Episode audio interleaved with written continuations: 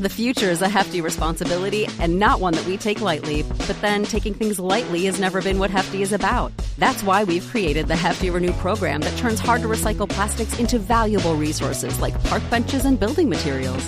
To participate, simply fill up an orange Hefty Renew bag with accepted items, tie it up, and drop it in with your regular recycling.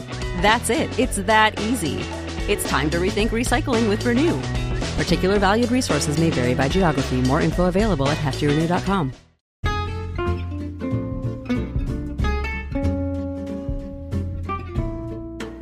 Hello, and welcome to It's a Fandom Thing. I'm your host, Erin Marlowe, and each week I'm joined by a panel of guests to discuss all things fandom and pop culture, primarily from a female perspective. You'll find everything from fanfic to cosplay to Schitt's Creek to Supernatural and everything in between. So put on your favorite piece of fandom merch, set aside that fanfic that you're writing about your OTP, and sit back and enjoy this week's episode.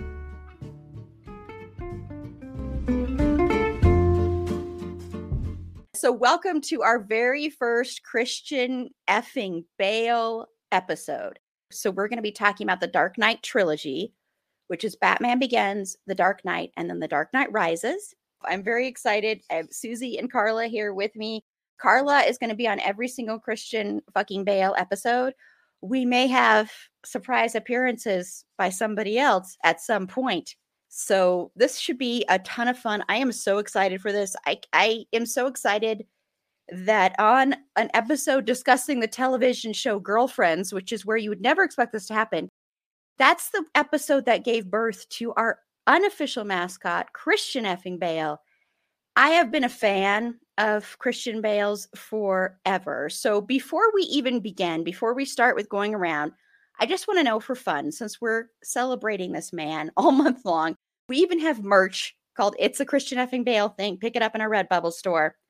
I want to know, Carla, how long have you been a fan of Christian Bale? Or are you a fan? I mean, he's okay. Like whatever. I'll, I'll just come on, on all of his episodes on all of his episodes just because you know me. I like to talk. um, no, I, I I think I've always enjoyed his performances, his his commitment to every role that he goes for because he really goes for it like yeah. so hard. And I, I just I, I'm fascinated by his process and by his charisma and also by the fact that he just seems like like a just like an interesting person all around. So as far as for how long, I, like maybe 25, 30 years. I don't know, a, a good long while. Yeah. Yeah. And Susie, how long have you been a fan? Well, personally, for me, it was after I watched Howl's Moving Castle and his his listen, listen. This man's no, voice in that movie is just so like seductive, and you're like, dang, am I about to fall in love with this shape shifting Birdman wizard? Yes. Am I gonna regret any second of it? No. Like, yes, speak to me in those dulcet tones. I, I loved that. Yes, yes. Because we will be discussing his voice during this episode for sure. I mean, there's no way you can't discuss his voice eh, when you're discussing Batman. Uh, but for me, you know, honestly, the the role that really made me become a fan was seeing the movie that we talked about earlier this year, American Psycho. When I saw that in the theaters, that was the movie that made me earlier this year. How much earlier in the year can it be? It's oh, January first. the movie we discussed at 4 a.m. January 1st, 2022 oh my gosh, thank you. I'm like, yeah, it was earlier this year. You were on it. And then, oh, yeah, that was last year. So in 2021, so in case anybody's wondering why we are not talking about American Psycho during our month celebration, because that would be number one if we hadn't already talked about it, we talked about American Psycho back in, I think it was April of 2021, the year that gave birth to Christian effing Bale as our mascot and unofficial mascot. Sorry, I've got to say that because he hasn't, you know, he will eventually give us his blessing for this, but he hasn't yet. So um so that was what kind of started it even though it was on the girlfriends episode that he became our unofficial mascot but it was because we were talking about how excited especially i was to talk about american psycho because that was the movie that i was like i have never seen anyone like this. I mean uh, there was just something about his commitment to that role and how terrifying he was and i was scared of him. I was like literally scared of him and of course, I've seen other things with him that changed my mind. I think American Psycho is still my favorite role of his. My second favorite, we're going to be talking about next week. So, spoiler alert my second favorite performance is coming next week. There are a bunch that I love. And maybe during some time during this, I'll count down my top five. Because actually, one of the roles we're going to be talking about that he won the Academy Award for is actually not in my top five favorite performances of his. I think it's great, but not my top five. But I was like, we have to talk about the movie where he won an Academy Award for. Be stupid not to. And I didn't want to talk about Vice, even though he didn't win the Academy Award, but I really didn't want to talk about Vice because maybe we'll do that when we revisit Christian Bale. Or maybe we'll do an Adam McKay month. I don't know. I don't know if I want that. Doesn't sound like a thing. Except for then we could talk about the big short and then we could talk about a couple of guys I love. So, you know. yeah, including Christian Bale. So, okay, so we're going to go around and intro we don't need to introduce ourselves, but we're going to go around everybody's going to tell me one thing they're into right now in pop culture besides Christian Bale. So, Carla, what are you into right now? Well, right now I'm into collecting books to read for, you know, it's the, the, the start of a new year. So naturally, I'm like, I'm going to read all the books in the world. And I'm not going to read all of the books. Like, I, I might not even get through like the first layer. Uh, but more importantly, um, Bex tweeted about a um, a service on which you can. It's kind of like a Goodreads, but the the thing about it that makes it better than Goodreads is that it's not owned by Amazon for one thing, and it is um, run by by a black woman. So I think that's pretty awesome. And the service is called this Storygraph. Okay, like this, it's so new to me. I just learned about it today that I I haven't committed it to memory yet. I did download it, so it's called Storygraph. I downloaded it. I'm very excited about it. I'm excited about putting on dozens of books on there that I may or may not ever read. awesome, awesome. And Susie, what are you into? Oh, I really had the extreme privilege of going to see Sing 2. And oh my goodness, this is an adorable, like, feel good movie. Taron Egerton's voice is to die for. I love this man so much. And it's just, oh my God, it's so good. It's so good. It's it's great. I, oh my goodness.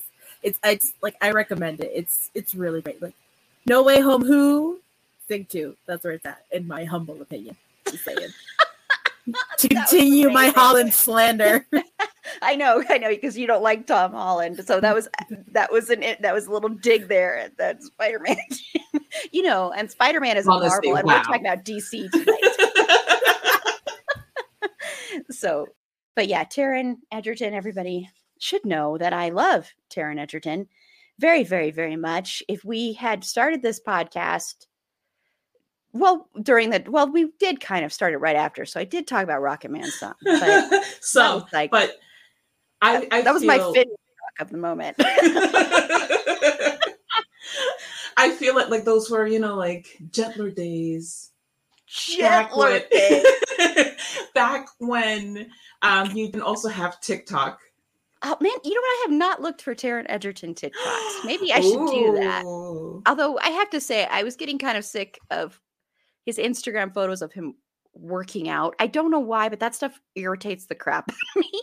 When men take pictures of themselves working out or take video, I don't know why. I'm just, and I love the guy, but I'm just like, oh gosh, oh my gosh, seriously. Anyway. For me, it's it's sweaty selfies. I think they're gross. Like I don't care how hot you are, you're, you're slimy. Go shower and then take a picture. Yeah. Same. Like show me the gains after the workout when you've taken a nice bath. You know, maybe like maybe if they have a face mask on because that would be really good for your pores since they're opened up after a nice shower that'd be nice you know just yeah just to show yeah. like what you're eating after foods pictures are great too Yeah, or like, or like, you know, when you've gone out in the rain and your hair is all wet and you're trying to say you're taking a picture of your dog in the background, but really Oh, you're yeah. taking a picture of Mhm. yourself and you're, You're saying, like, "Look at my "Oh." dog," and no one's looking at your dog.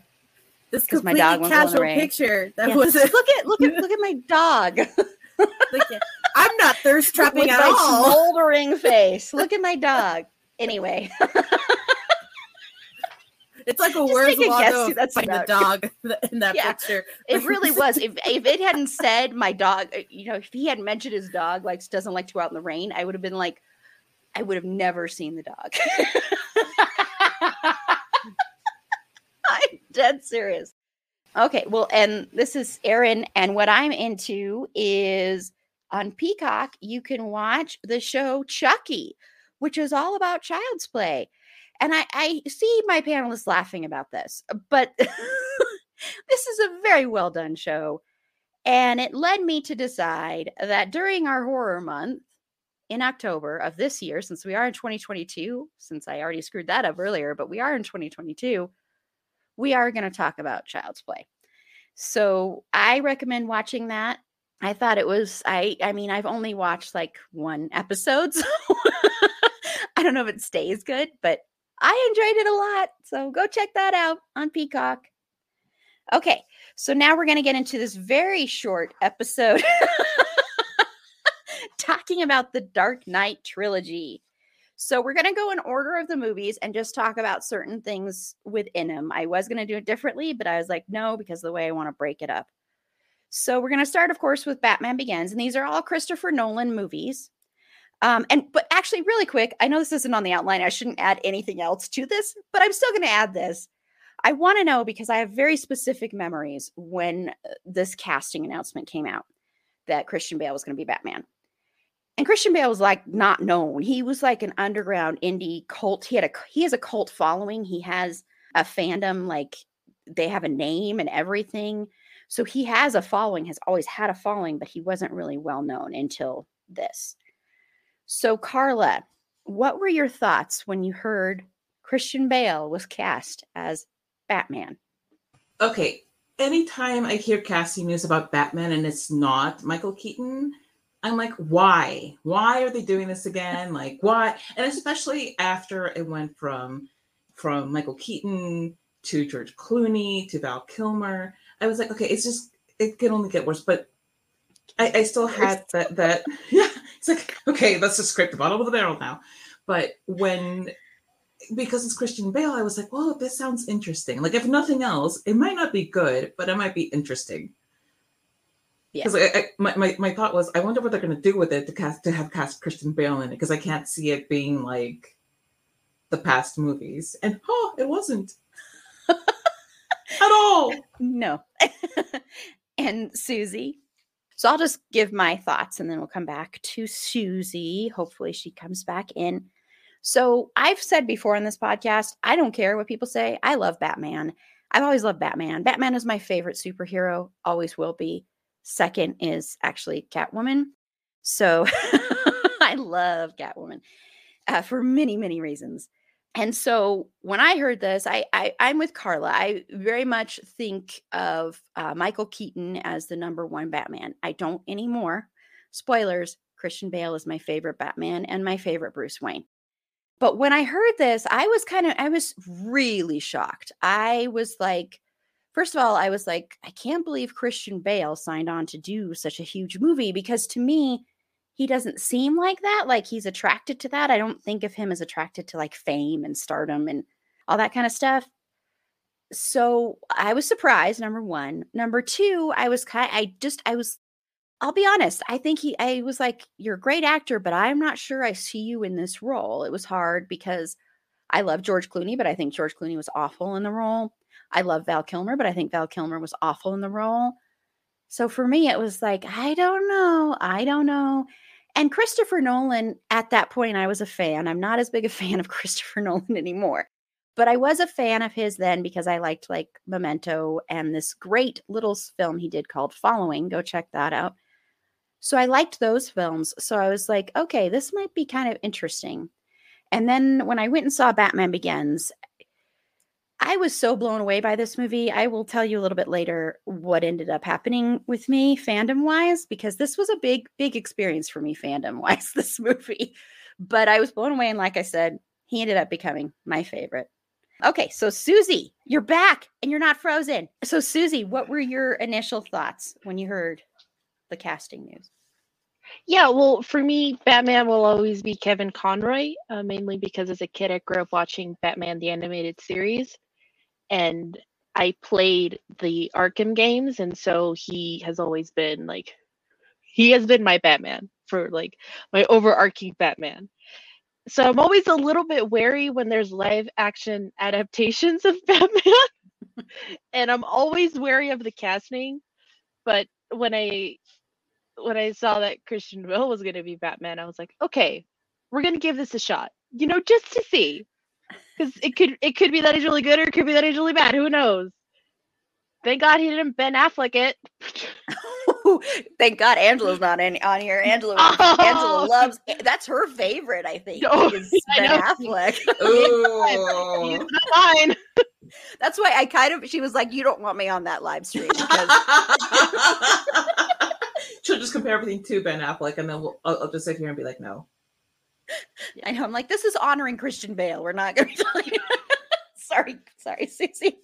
No, no, no. It's yeah, because no, I think out of all the Batman that there have been, this is going to be slander. Some people, um, Ben Affleck is like the lowest, uh, in my ranking.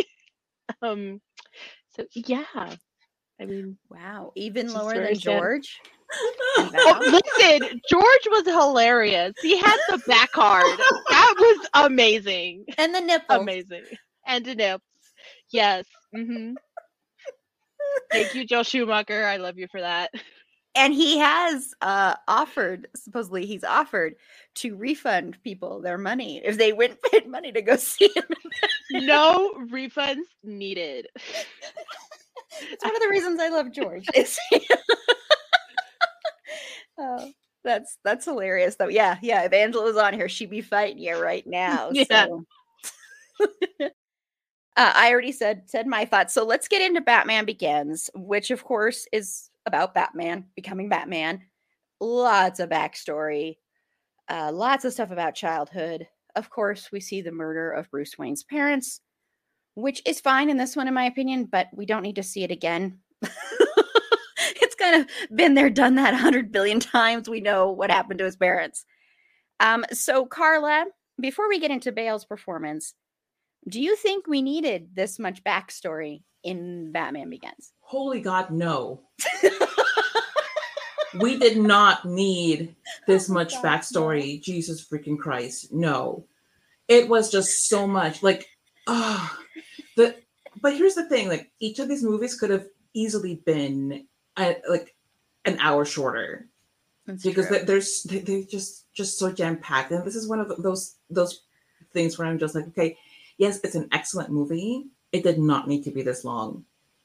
There's some movies, so uh, I just could go on about this forever, but no, it did not need to have that much backstory. It's like we get it, we get it. He's an orphan. He's sad about it. He's angry about it, and then he's sad about it, and then he does stuff, and then he's still angry, and then he's sad some more. we we understand. Like oh the whole uh beginning of you know how he meets Ra's al Ghul and the training and everything. Everybody loves a good montage. Did not need it to extend for like 45 minutes. Did not need that much of a of a training montage. I like seeing, you know, like awesome martial arts style fighting. I was kind of burnt out at, at, at some point. I was like, okay, we gotta come just is there any place else that this man can go? is there any yes can go? yes. Oh my goodness. Oh my yeah. god. yeah. Yeah, and definitely the shortening. I I realized that when I was watching these. I watched Batman Begins and The Dark Knight last weekend, and then I watched The Dark Knight Rises today, which is the longest one of all of them. Is The Dark Knight Rises, and I was like, oh my gosh, this oh, this has been going on forever. It's the, it feels like the longest thing on the planet when you're watching yes. it, especially when you're binging them. Yes. It's just like, why isn't this over yet? Yes. And, and I love you, them, but me too. but still, enough is enough. Yes, yes. So, Susie, do you share that view that there was way too much backstory? Listen, as a as a Batman aficionado, I am somewhat well versed in his backstory and how he comes to be Batman. So in every movie that or in every iteration of Batman that we get, oh, happy family off to the theater. And then, oh no, the parents have been unalived and he is now a, an orphan. And it's like a whole thing. And the oh, that's the one thing I like disliked about Batman in cinema is that with every like new iteration, we rehash this again and again. We did it. We did it with with the Clooney. We did it with the Schumachers and the Burtons. It's like we did. We did it with with Nolan. We did it with Affleck. We're gonna do like it with, with Spider-Man. How many times do we need to watch Uncle Ben die? Yes. I'm it's good on that. the same comparison. Yeah. Yeah. It's kind of like it makes you feel like they think we're stupid. Like we don't know that this is what happened. Real. Even if you Like- haven't read like, the honestly, comics, you know. yeah, like Batman and Annie are two of like the most famous orphans in the world, and you every, almost everyone knows their stories. Almost everyone. I want to see that crossover. I do too. the sun will come out tomorrow. Tomorrow. No, won't.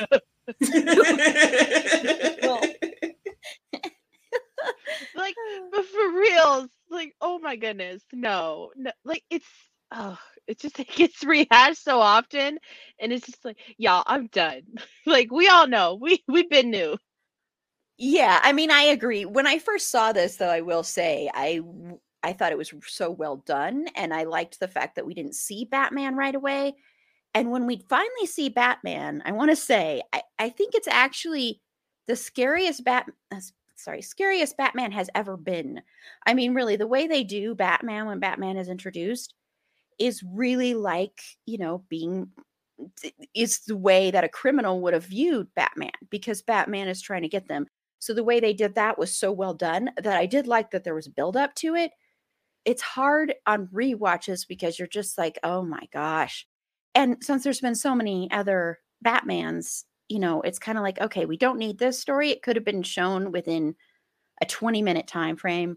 We could have shown everything. We could have shown him as a child. We could have shown him falling in the well and being afraid of the bats. We could have shown him, you know, going, uh, you know, almost shooting the person who killed his parents and then going off and training. And that could have all been done in 20 minutes. It did not need to be done in the time amount in the amount of time that it was done. Except I did like watching some of the training montages when I'm going to be completely shallow because it's me. Christian Bale looks very, very good in this movie and in these movies. So, I mean, and to think he made this right after The Machinist. That's what I was thinking. Look, I, I was looking up the timing of It's it, poor body. and also because like I watched The Machinist last night, and then I watched the Batman trilogy. It's like, whoa, I know. Oh, that's a lot of change for one little body. Yeah, and he actually had to do like a screen test thing while he was doing the machinist for this. And he had to really convince him, no, it'll be okay. I this isn't how I normally look. I don't normally look this way. But but yeah, I agree. It was too much. So I want to get into the performance here because I know people, even though people love this trilogy, there are a lot of people that actually don't like Bale as Batman per se. They like him, I think, more as Bruce Wayne. Well, they're wrong. I agree. But so, Carla, what do you think of Bale first as Bruce Wayne? Both, you know, even before he decides to become Batman, and then after that, just overall, what do you think of him as Bruce Wayne? As Bruce Wayne, I, I think he's he really captures that whole facade of being a playboy. You know, like he, you you can see that it's forced, that it's a, a put upon performance that he's that he's putting out there for the world. He's really troubled and bothered underneath it all, and he's still completely clueless about the, the actual world because whatever his parents may have whatever ideals his parents may have espoused as far as creating a more just society, they were still billionaires. Like, okay, there's only Mhm. so much that your good heart can take you if you're still sitting on that much money. And the fact that he never really had to work, he never really had to do anything to make a life for himself. Everything was just kind of handed to him. And he goes out there and just doesn't understand what the real world is about.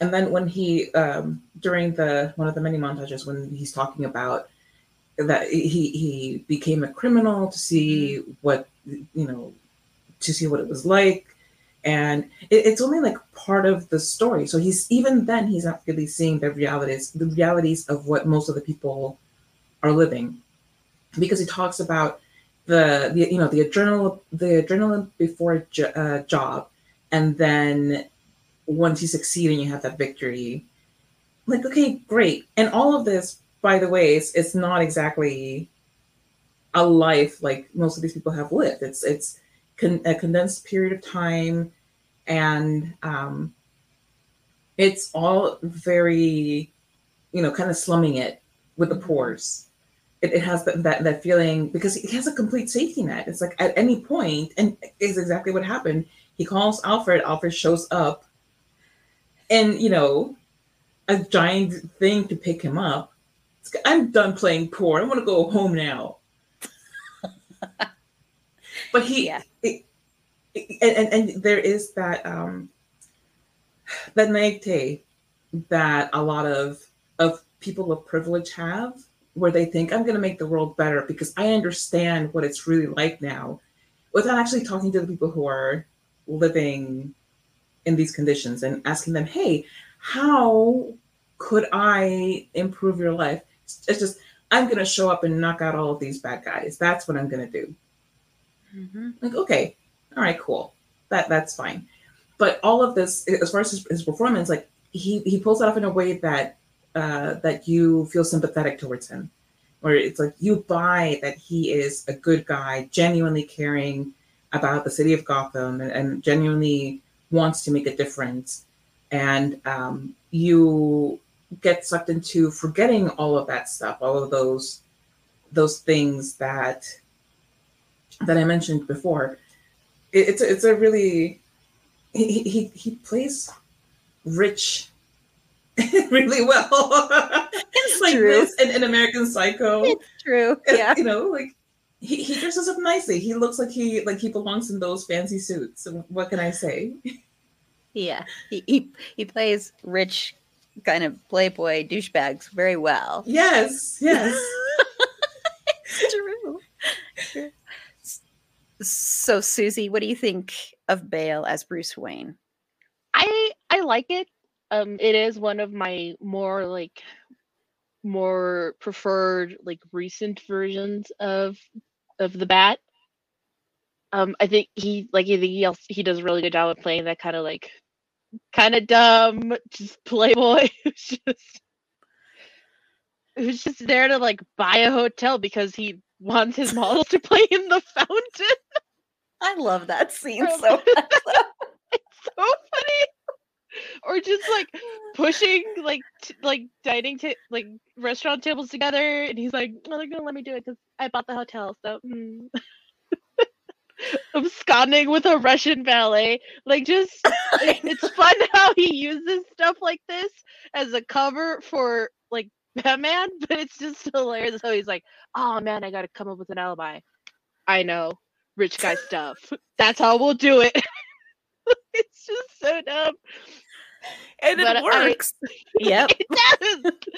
and some something that I also really appreciate is like showing kind of especially in begins is showing his ingenuity of creating like the bat suit and its gadgets like how he, when he gets the stuff for the cowl he's like okay we have to buy like 10 million pieces and we have to buy this separately and we'll put it together ourselves and he's like spray painting his suit he's like really DIYing this whole thing trying to figure it out. And it's like, yeah, I mean, if any one of us had the money and the time, this would probably be what it's like.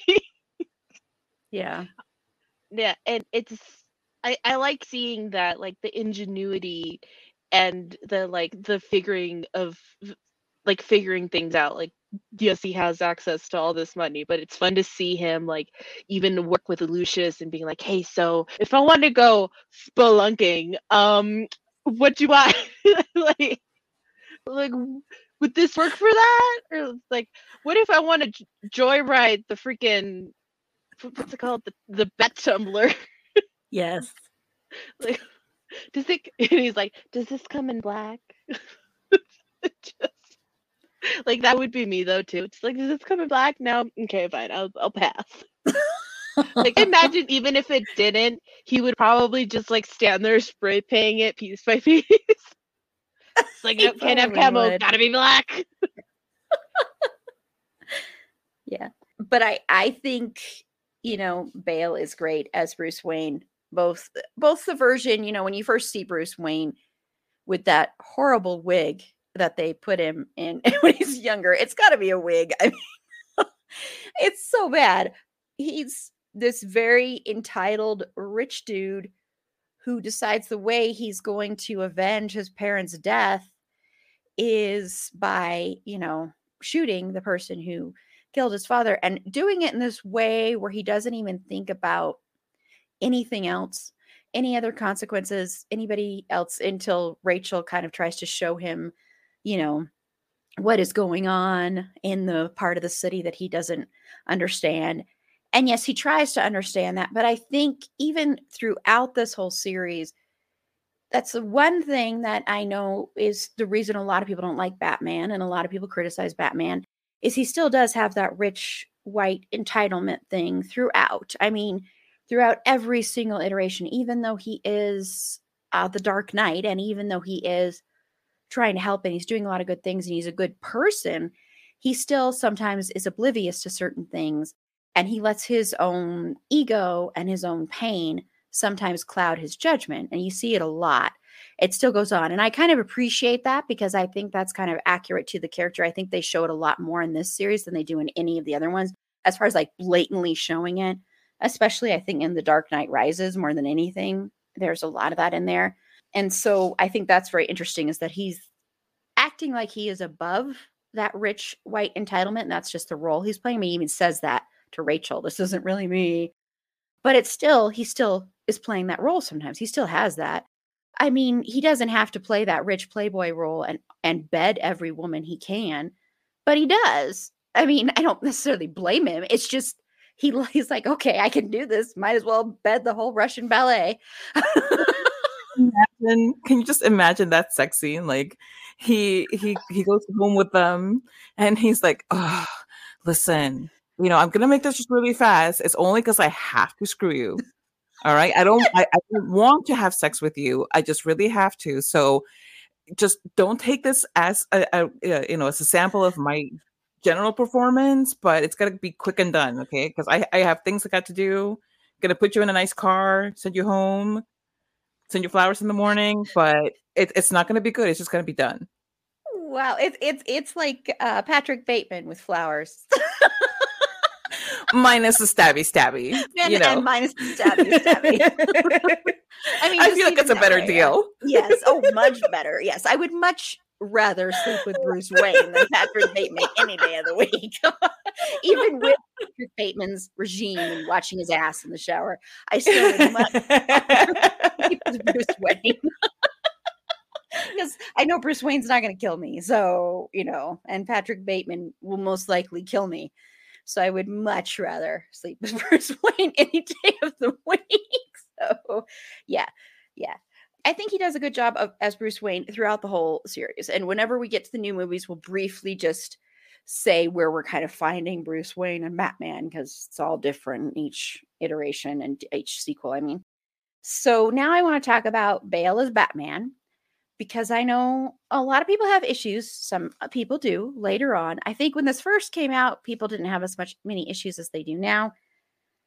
But a lot of people don't necessarily like this Batman. And the reason they don't like this Batman is because of the voice is the biggest reason because it's very, you know, it's not like that. it's that very deep. I'm Batman. It's it's like Dean Winchester is Batman. I was gonna say it's exactly like that. I was thinking that today when I was watching The Dark Knight Rises. I, I'm like, I feel like okay, so th- the first one came out what 2005. Yeah, I think that was yeah, that was when it was. Yeah. Okay, and when does Supernatural start? I'm just I, I'm I'm not pointing fingers. 2005. Hmm. I believe it was 2005. Hmm. Okay. because I think as the Yeah. series as I, I think that as the trilogy goes on, the bat voice gets more and more exaggerated. So, hmm, and that's around the time that Jensen Ackles and Misha Collins started doing their deep voice off. We figured it out. We we we figured out the connection. You know, blame it on Supernatural, like I do everything else in my life. Aside from speculation, yes, I understand. Okay, so I think you know, I I think he he was great. I mean, like the um, Nolan's vision really was this darker style where it's it's more gritty, more I guess pseudo realistic. And because like all of the the preceding films, except for maybe the first Tim Burton one, um, except for the, maybe the first Michael Keaton one, were just so much lighter and fluffier, and they were just even though the, the penguin is terrifying, he's not on the same type of terrifying that um any of the baddies in the Batman trilogy and the Nolan trilogy were. And it required a very specific kind of performance. And I think that that's why Christian Bale was perfect for this specific Batman. And he he really, you know, voice aside, he really nailed the demands of the role, which are to be intimidating and tormented Mhm. because Batman more even more so than Bruce Wayne. Batman is such a tormented hero. He doesn't want to have to do this. He doesn't want to have to knock around these bad guys, but it's like, oh, you know, if only you hadn't robbed, I wouldn't have to punch you in the face. The fact that with uh, with Ra's al Ghul, he didn't want to leave him in that subway car, but it's what he had to do because he's not going to kill him, but he's also not going to help him, which is the same thing, Batman. Just pointing that out there, you know, it's the same outcome. You know what's going to happen. You know what you did.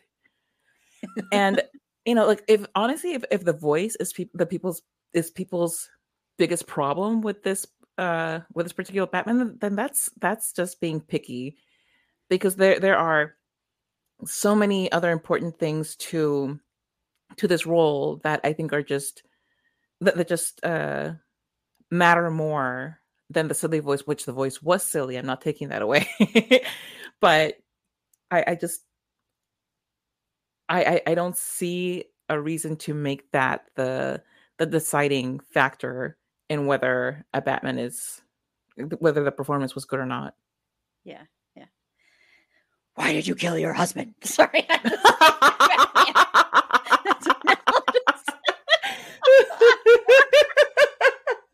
so, so Susie, what do you Um, think of Batman? It's hard not I to do agree with the consensus that the voice is very silly. Um, but I do kind of see like the in-universe use of it, of him being like, "I wear the mask so no one will, will hurt the people I love. I adopt this voice so that Mhm. people can't trace me back to." Because listen, this is also has been like my one gripe with Batman, like throughout his whole collective history, is that it's the same voice, guys. It's like Batman in suit and out of suit, like in both, like Batman Bruce Wayne, Yeah. same voice. Like I'm surprised that no like Batman fangirls in these universes have been like connecting the dots, or even like the villains that he's beat up. They're like, hold on a second, those lips look familiar. That voice is familiar. Those lips look Those eyes. Cause yeah, cause you're only seeing like this down. I know, I didn't even think about and you're like, those Yeah. messy exfoliated lips, they're those of Bruce Wayne. Like, no one They look Like- very expensively exfoliated. They yes, I was gonna say something else, but never mind. Whoa. Whoa there. But more importantly, everybody, more importantly, with all that technology, they could have invested in like a voice changer. Uh, for reals, sir. That's like, like hidden in the neck That's of the cowl. true. So he wouldn't have to Yeah. his voice. yes, like Lucius Fox could have been like, "Oh, you know what might be helpful." What if you have this for when you go spelunking? Take this with you. Yep. Like I can fully imagine like Alfred, like um every night after Bruce comes home, he's just sitting there with like a cup of tea, like here, sir, and some lozenges. Like there you go. If you're gonna need this. Thanks, Alfred. Oh, sorry. I thought And I drank a lot of peppermint tea. I mean, yeah. Suddenly, Wayne Enterprises buys a whole apiary just so that he can produce his own honey. Yeah. Mm-hmm. he bought stock in Celestial Seasonings.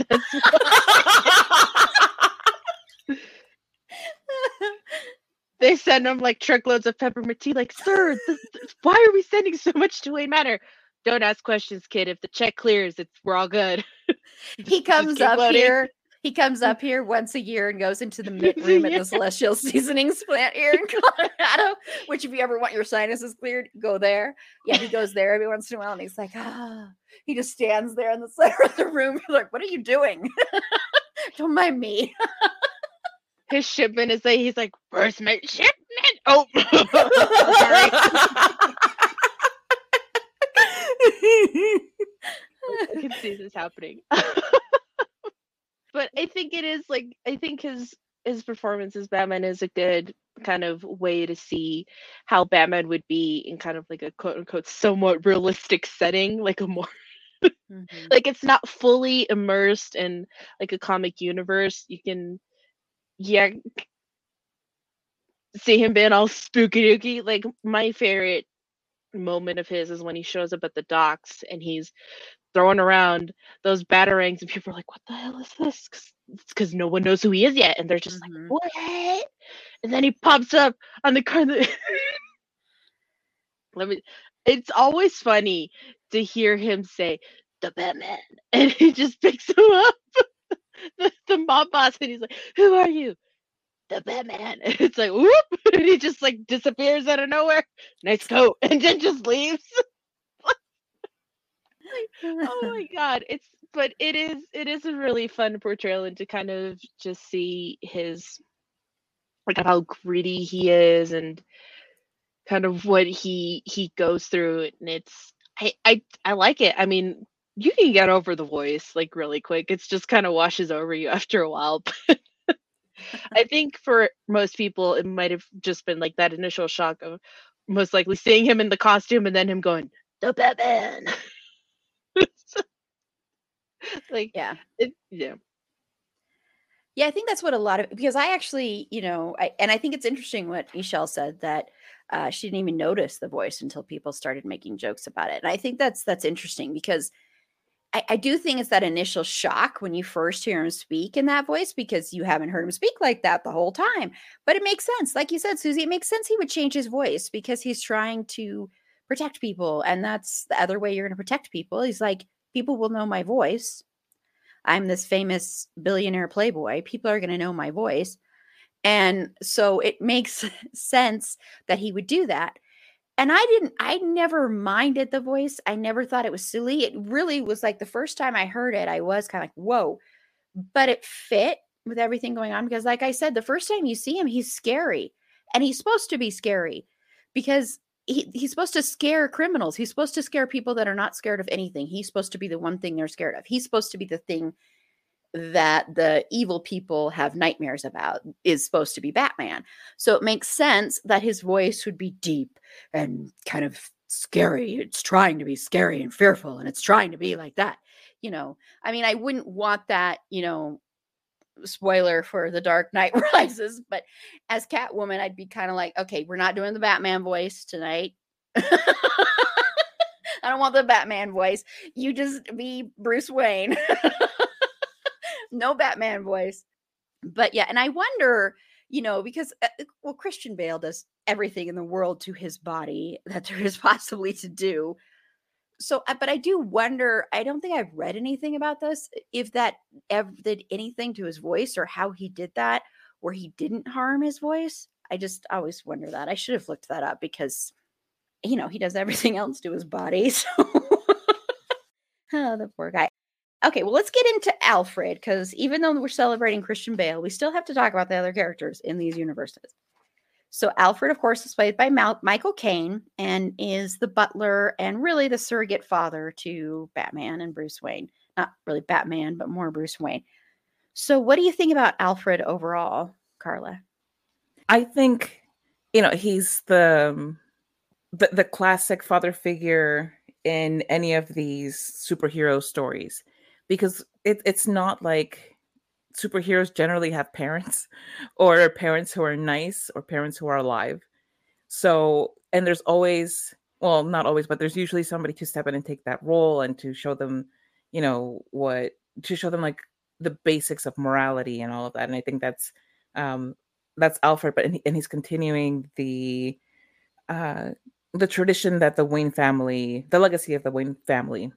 And michael caine like as soon as i saw him in this role i was like he's perfect who why would anybody else have ever been alfred he's just like the he fills that role so perfectly i, I just Mhm. I, I I love him in it, and he really has that that put upon but loving dad figure thing down, like that that that look in his eyes of oh son, I'm not mad, I'm just disappointed. You know, like all these bruises, Oh, here we go again. and of course, he has the benefit of yeah, he, he's he's the the butler and everything, but it's it's at least for that household, it's not like it's a hard job. So he, he has a pretty true. sweet gig. Just every now and then he has to, you know, like um maybe sew up a wound or whatever. I wonder what kind of training Alfred has, by the way, that he can do all of this stuff. Like, did they That's a him point. out of out of some, you know, like English uh Secret Service where he was uh you know he, he- may- maybe he was James Bond at one point and then he retired and he didn't want to be James Bond and he said what can I his do. What? Yes, there you go. I want to see Alfred's backstory. I, I want to see him like parachuting in on some criminals and like, you know, whatever the the the 1950s or 40s equivalent was of hacking a database would have been. And you know, like somebody gets a wound, it's like, quick, get Alfred, he's the best stitcher in the entire, you know, uh MI whatever it is, MI five, six, seven. Who cares? Um but yes, I, I want to know the backstory. But yes, Michael Caine is amazing in this role. That's the backstory we need for the next one. Not not Bruce Wayne's. We need Alfred's. No more Batman movies, please. I want an Alfred movie. Well, we're Leading up to getting another the. Batman. We're getting the Batman, which I'm stu- stupidly excited about. I don't care what anyone says. I'm flipping excited about this. No, I, I want I, I I will pay money to see a the Alfred movie. Well, um, what's what's his? How am I forgetting his name? Who's playing Alfred in this one? Susie, remember? Uh, Andy Serkis. Thank you. Yes. Yeah. Oh, oh, okay, that sounds awesome. Still, no, if it's not a movie about Alfred's backstory, I'm I'm done. I'm done. I can't help it. I'm stupidly excited. Catwoman is in it too. I Oh, don't care. yeah. I am, I am so ready. flippin' So excited. excited. for this Batman do it. movie.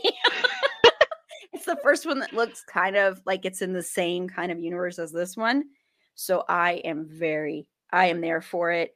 Plus, uh, the cast is chef's kiss. So yeah, yeah, I'm, I'm, I'm all for it. I think Zoe Kravitz will be a cool bat Catwoman to see too. So yes, I ship Catwoman and Batman. Spoiler.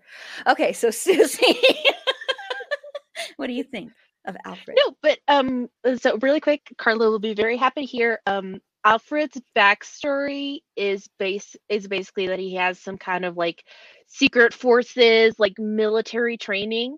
So that's why he like knows to do all this stuff. Um, there's also I think there's a comic book like little arc where he like single-handedly defends the mansion with a shotgun and he's just like being a bamf and it is like mm, yes alfred Wow. Like, See, yeah. like I feel like you know some of this oh excess in some of these movies could have just been made so much more exciting with Alfred facing down some baddies by himself.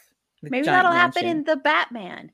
Oh Oh, yes, I hope so. That'd be good. Yeah, but like you can you can especially see more of his like more of his back. It's not worked into very much into these movies, but in the Gotham series, you do see more of that like comic backstory where he's just being a badass and helping baby Bruce out, which is one of the reasons why I kind of I have a little bit of a like for the Gotham series because you get to see more of Alfred being more of an involved, like, yes, show show me these skills, sir.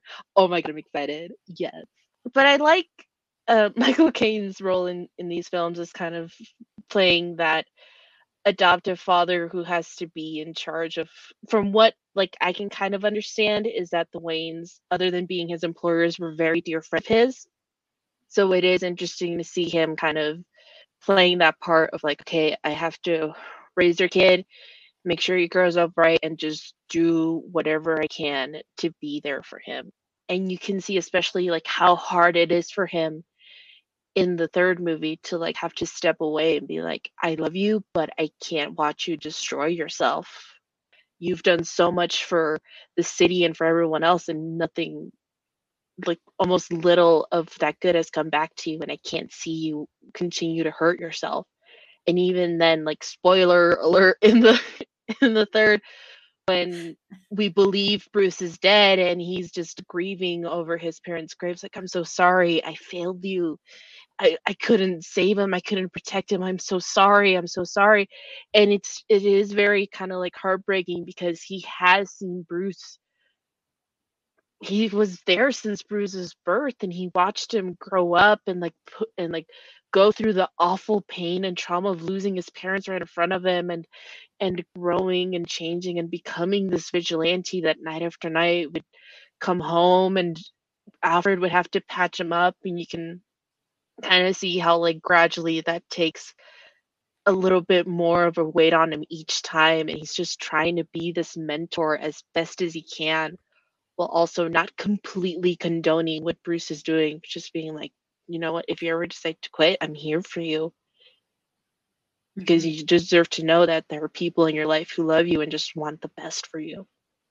Yeah, I pretty much just ditto. I don't have much to add on that. I think, you know, I mean, really, it's like a no brainer. Like how no one thought of casting Michael Caine before this is beyond me because it's really the most perfect casting out there. I mean, I think as far as like the most on the nose, and I mean that in a good way, of anybody in this series to in the Dark Knight trilogy and Nolan's films to cast, it was definitely Michael Caine.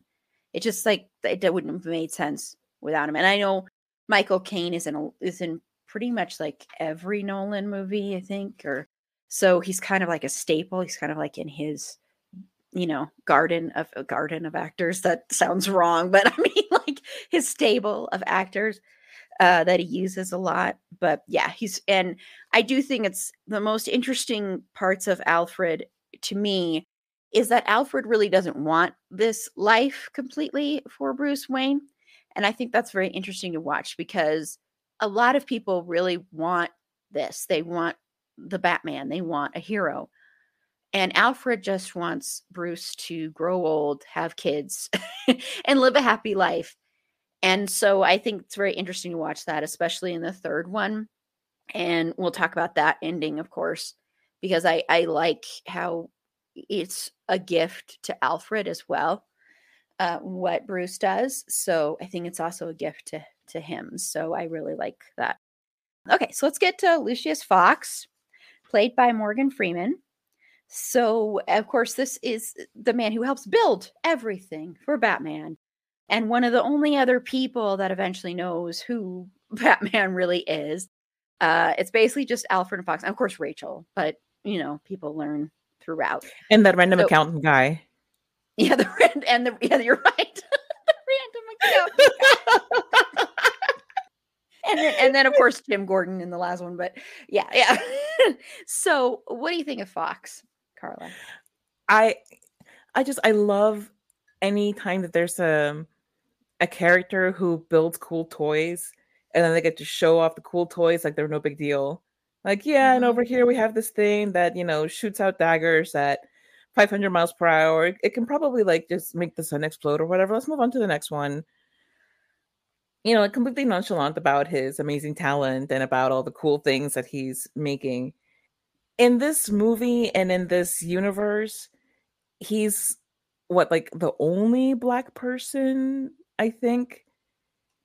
Pretty And much, yes. Pretty much. And he's only there sometimes like in in all of these recurring characters in the trilogy he's he's notable because he's brilliant and because he's played by Morgan Freeman but you don't really get all that much about him otherwise. And it's it's just one of those you know it feels like a typical diversity casting thing where it's like let's get a black person in that role because we need a black person where can we have them? It can't really be a main role but it can be a big role but not too big a role. Eh, let's put him here. But aside from that i do love lucius fox. I think he's he's he has a, a he's very smart eh, not just in, in that he can create all these amazing things but also in that he he knows what bruce is doing from the start. It's like this whole spelunking thing and immediately he's like right Yeah. spelunking. No i want to do base jumping. Dude base jumping. Okay let's call it that. You know like he, he's basically like rolling his eyes. At bruce the entire time. Every time he's on screen he's kind of like oh, here we go again.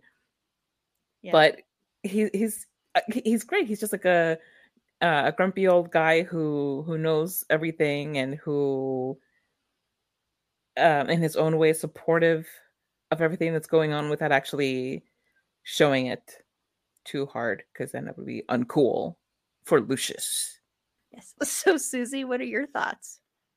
I really like his character. Like even in the comics, he's kind of known for having this kind of like golden Midas touch where he can turn like failing businesses into really successful ones and make them better again. And you do see that in like this film trilogy where he kind of takes failing Wayne Enterprises and helps make it better. And I love seeing him like making like all these gadgets for Bruce and just be like, oh, I, I didn't want to show off too much, but there's this if you would like it, you know. just wanted to show you, you know, just just for shiggles. See if you liked it, just to see. And I love how kind of like like kind of almost sarcastic and cheeky he is when he's just like, oh, just check the numbers again.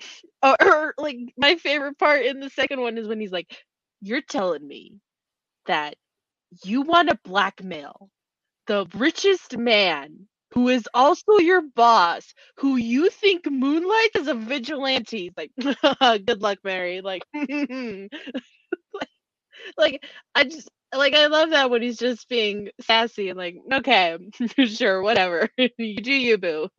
I'll- wish I had popcorn. Like, like he, like I feel like he is the person that would be like, let me grab my popcorn real quick as I watch this go down. Like I, I do love his, like him being in this universe. Like it's always a joy for me to see Lucius Fox in anything because he's one of my other favorite Batman like characters. So it's it's a real. It was it was a lot of fun to see him pop up in in in these films and just be like, oh, it's Lucius. Yeah, yeah. No, I, I- not much to add. Again, I have a feeling this is going to happen on every single one of these.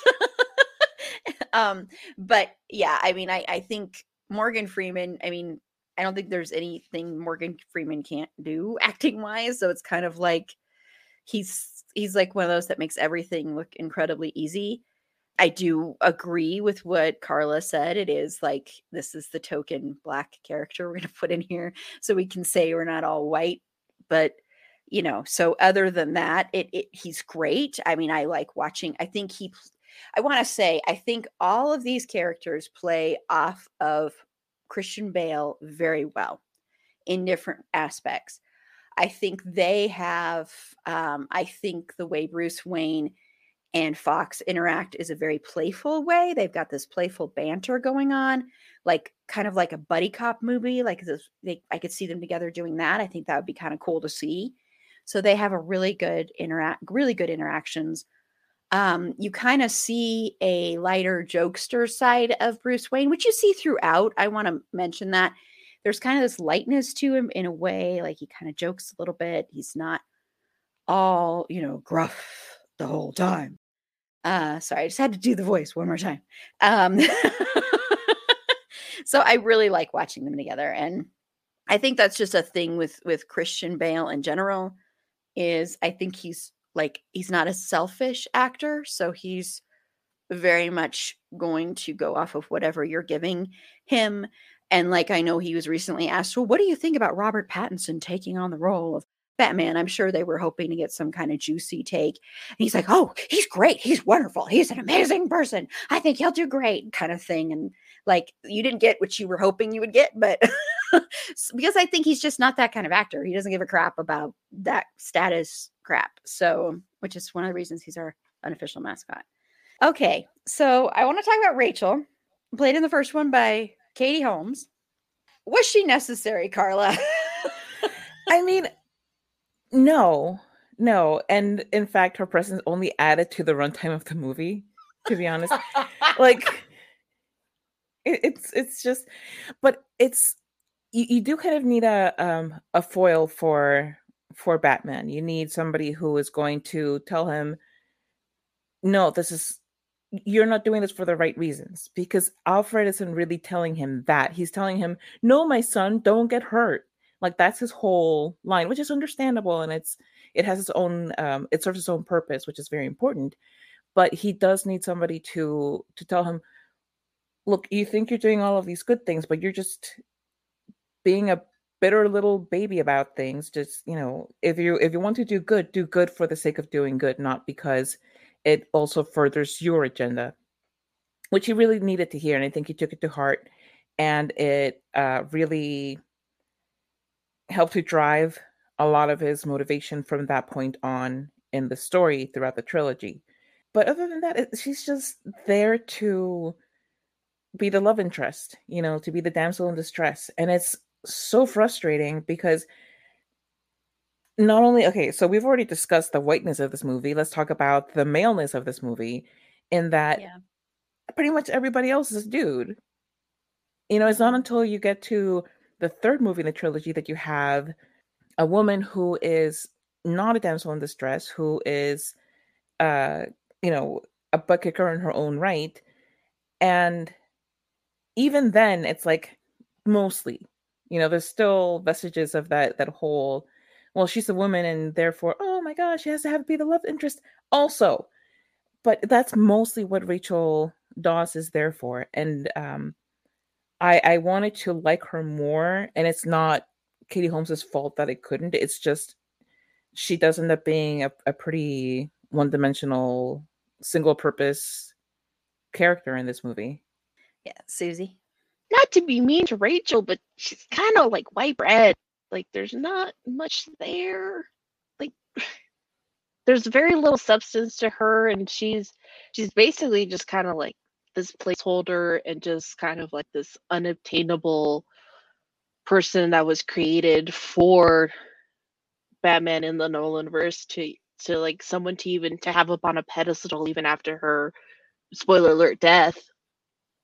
And it's just kind of like I feel like the space that she occupied could have been occupied by like maybe making her more fleshed out and making her more interesting give us more to care about and just and or like why does it even have to be romantic? You could even like it might have been fun to maybe in her place to introduce one of the robins and have that going on to like see how batman deals with like coming into being a vigilante and also probably having to mentor another one or grow to like accept and or grow to like learning how to become a mentor himself just like i i just don't think her character was very well utilized like ever throughout her run in the movies, unfortunately.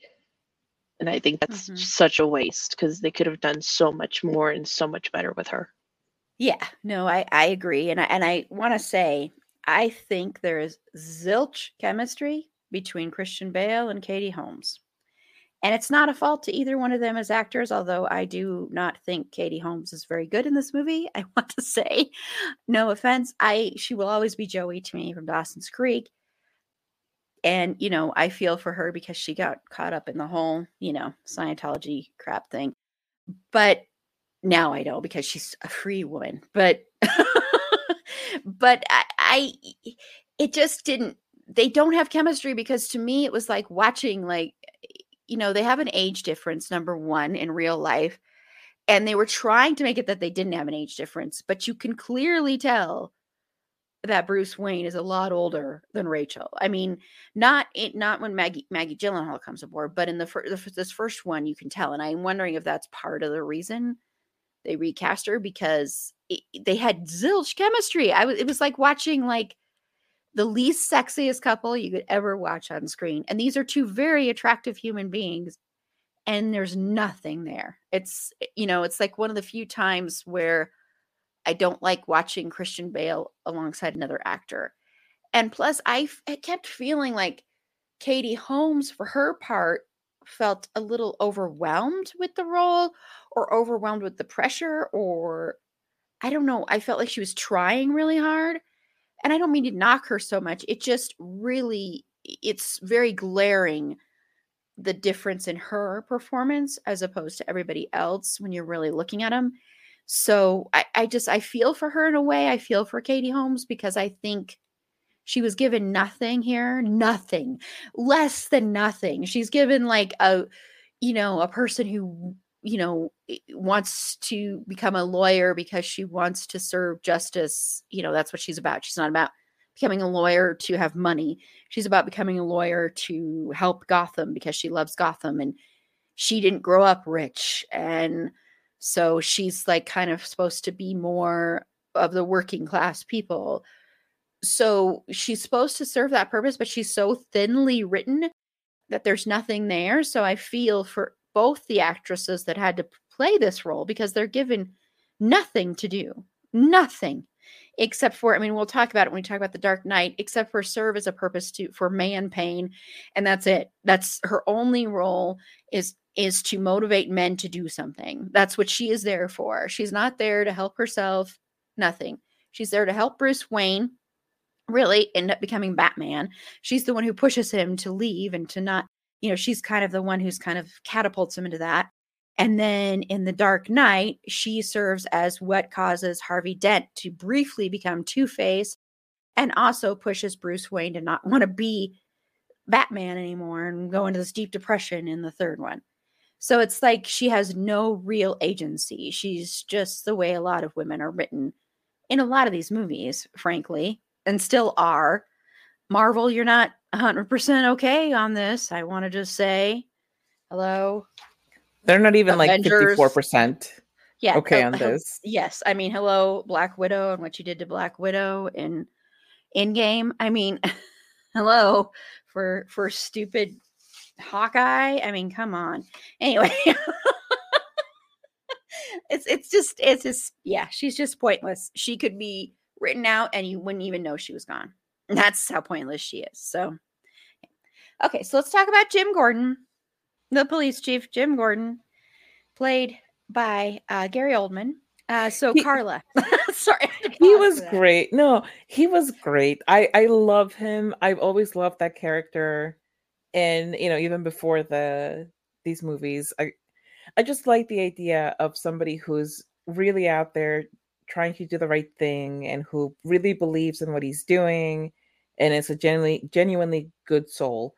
And I think Gary Oldman did a great job as as as Gordon. I, I really he really does have I keep saying really. That might be my my New Year's resolution is to stop saying really. I really, really think I can do it. I really, really think I can make this work in 2022 to stop saying really so much. So Jim Gordon is great. I love him a lot. This is really hard. Oh God, I did it again. it's like me trying not to say awesome. Yeah. um, and he he definitely serves the story well. He's everything that I think Bruce wants to see for the city because Gotham, just like any other city, deserves somebody who is looking out for the people. And that doesn't happen often enough, especially in policing. And uh, Jim Gordon is kind of, you know, if, if you have any um, like for the idea of policing, you want it to be somebody like like Gordon to a point, because even Gordon isn't really thinking about, you know, what is driving these people to become criminals. He's just about catching them. Anyway, love him. The end. And Susie, your thoughts on Jim Gordon? Who uh, I'll just say really quickly, Jeffrey Wright is playing Jim Gordon in the Batman. So, okay.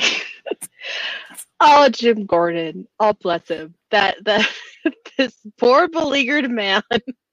He's just trying his best to work against a corrupt system. He is truly pushing the boulder up a hill by himself with occasional battering help from Batman. Mm-hmm. Like Batman is very much the example of like working outside the system to exact change, and Jim is very much trying to work inside the system as best as he can and being like, "Yeah, listen, I got a judge lined up, I got, I got a DA, I got, I got warrants, I'm ready, put me to use." And his commissioner's like, "You'll never know what it's like to be commissioner." He's like, "Put me in, coach, I'm ready."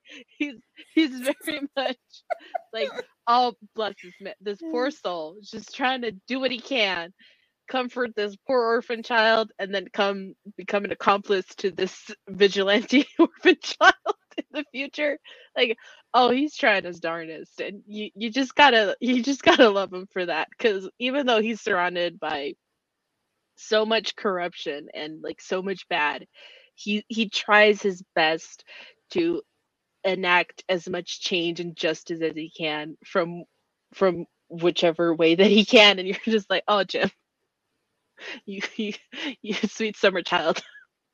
You sweet summer child. This will end badly but i'm rooting for you buddy. You can do it. Yeah. Bless his heart as mouse yeah yeah i just want to i just want to he needs a cup of coffee and a nap like him and batman do honestly like all the criminals in Gotham need to like collectively get together and be like, okay, guys, this is we're gonna take a break for like one or two days so that these poor men can get some sleep because Jesus Christ. like I can imagine some alternate universe where the villains are like, dang, they look really tired. Maybe we all take a collective vacation because this is getting kind of cruel even for us. I like that. I like that idea a collective vacation. vacation all ever. Sorry, I'm just thinking that.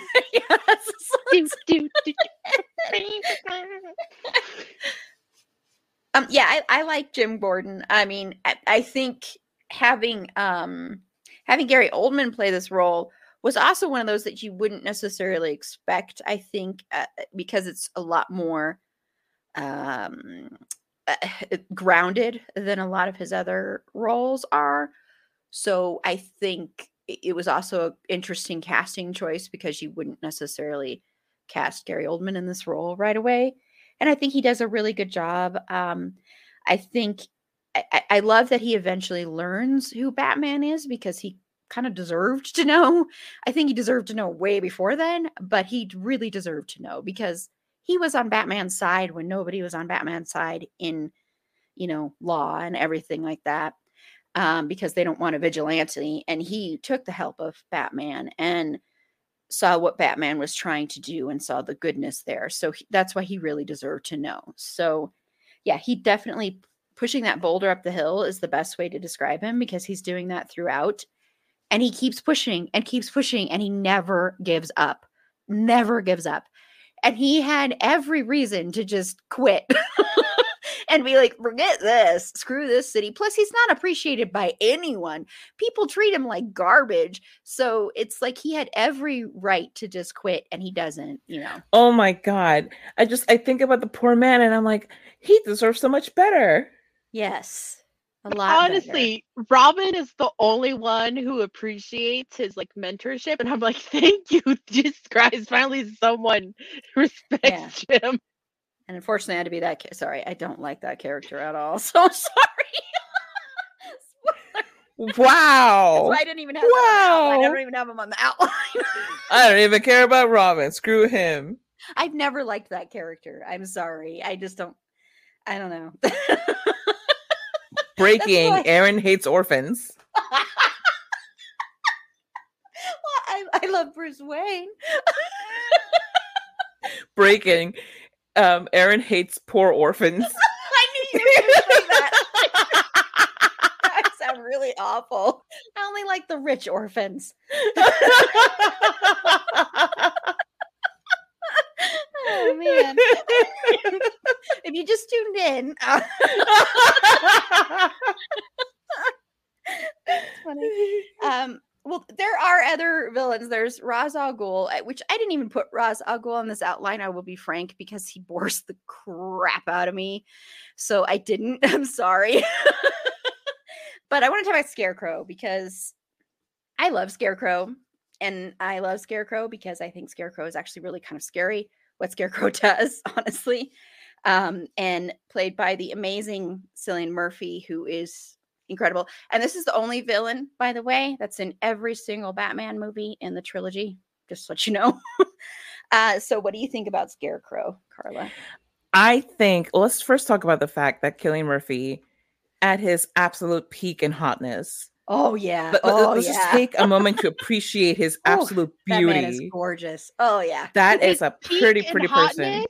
He was he was zaddy AF in the third one with that like like unshaved face and the and the weird like tufted shoulder pad jacket he had going on. Like, about it, I was like, ooh, okay. He's Now, hot, I just, I really, I loved him with the glasses and with the, me too. you know, the the haughty attitude of just like, oh, I'm very important, and who are you, Rachel Dawes, whose name I only know incidentally.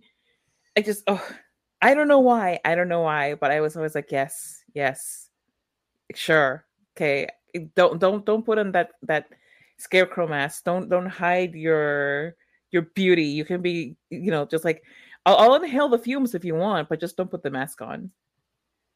Sorry, I need a moment. I need a moment. Anyway, no, he's yes, sexy as hell, man. he is He's sexy so as hell. sexy. He really is. like, damn.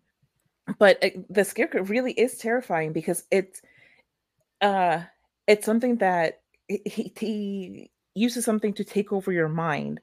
And it's one thing if you know if, if a villain comes and like fights you, like yeah, that sucks. But somebody who it, it- it's so invasive and so intrusive, and it's such an, an intimate way of bringing you down, you know, to use your own mind against you. He, he really is a fascinating. hmm, damn it, they did it again. He truly is a fascinating villain. Sincerely, I think he is.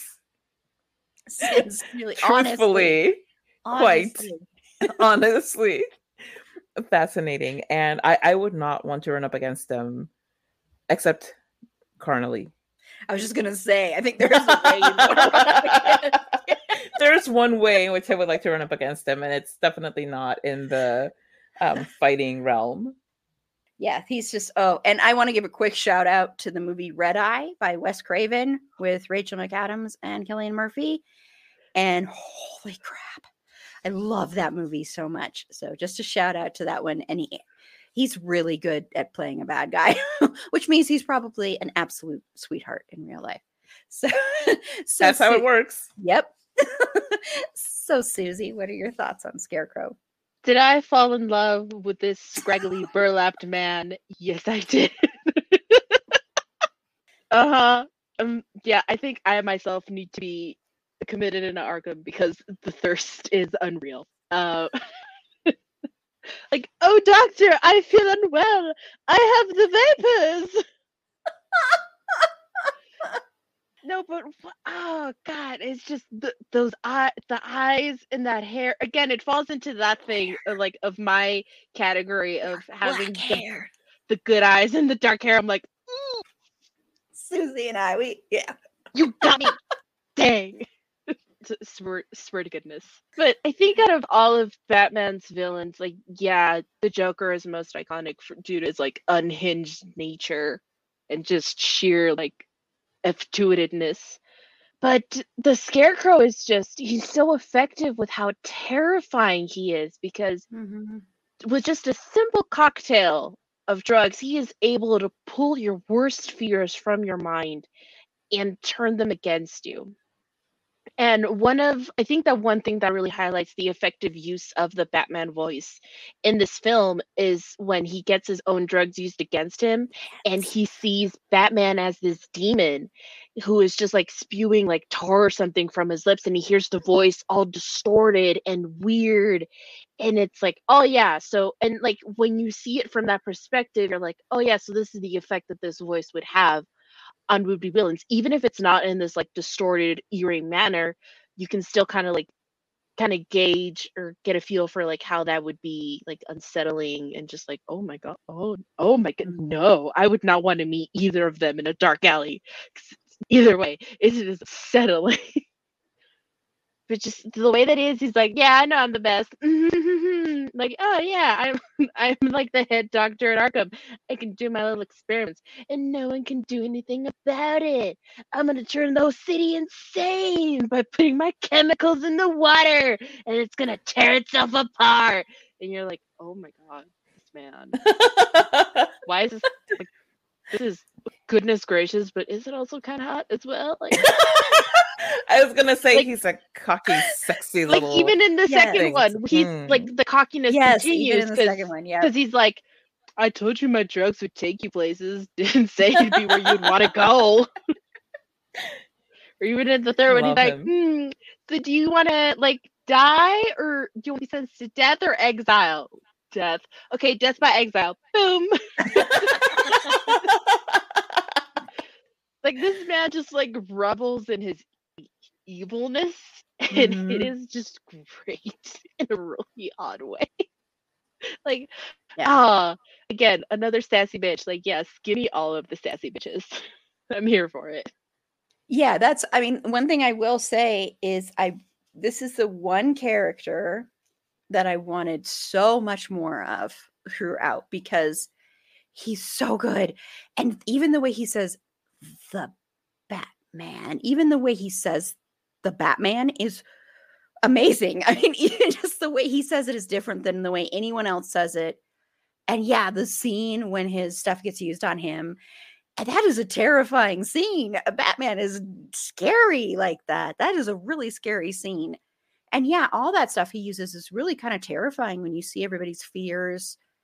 And you know, that's that's what just to let you know, and I'll let you know what all the other ones are. Um Christopher Nolan said that each one of these had a meaning, sorry for the noise there, and a theme. And for Batman Begins, the theme is fear, which makes sense.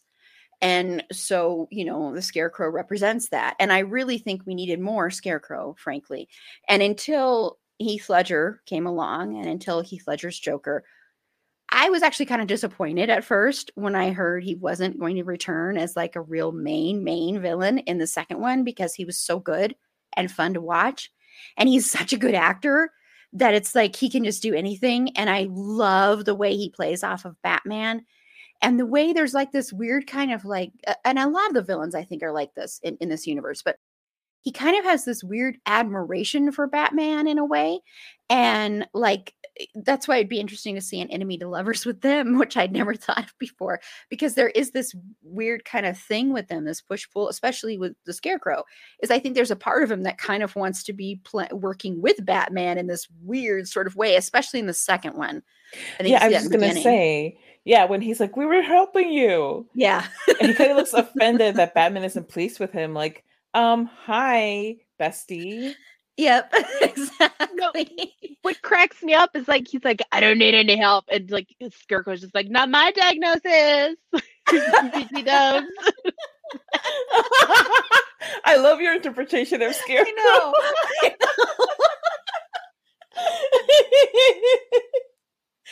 Yeah, he's great. And this is not a villain that you really saw explored in any of the other Batman universes. So I think that's another reason why the character is so special because this is really your main interpretation you've seen.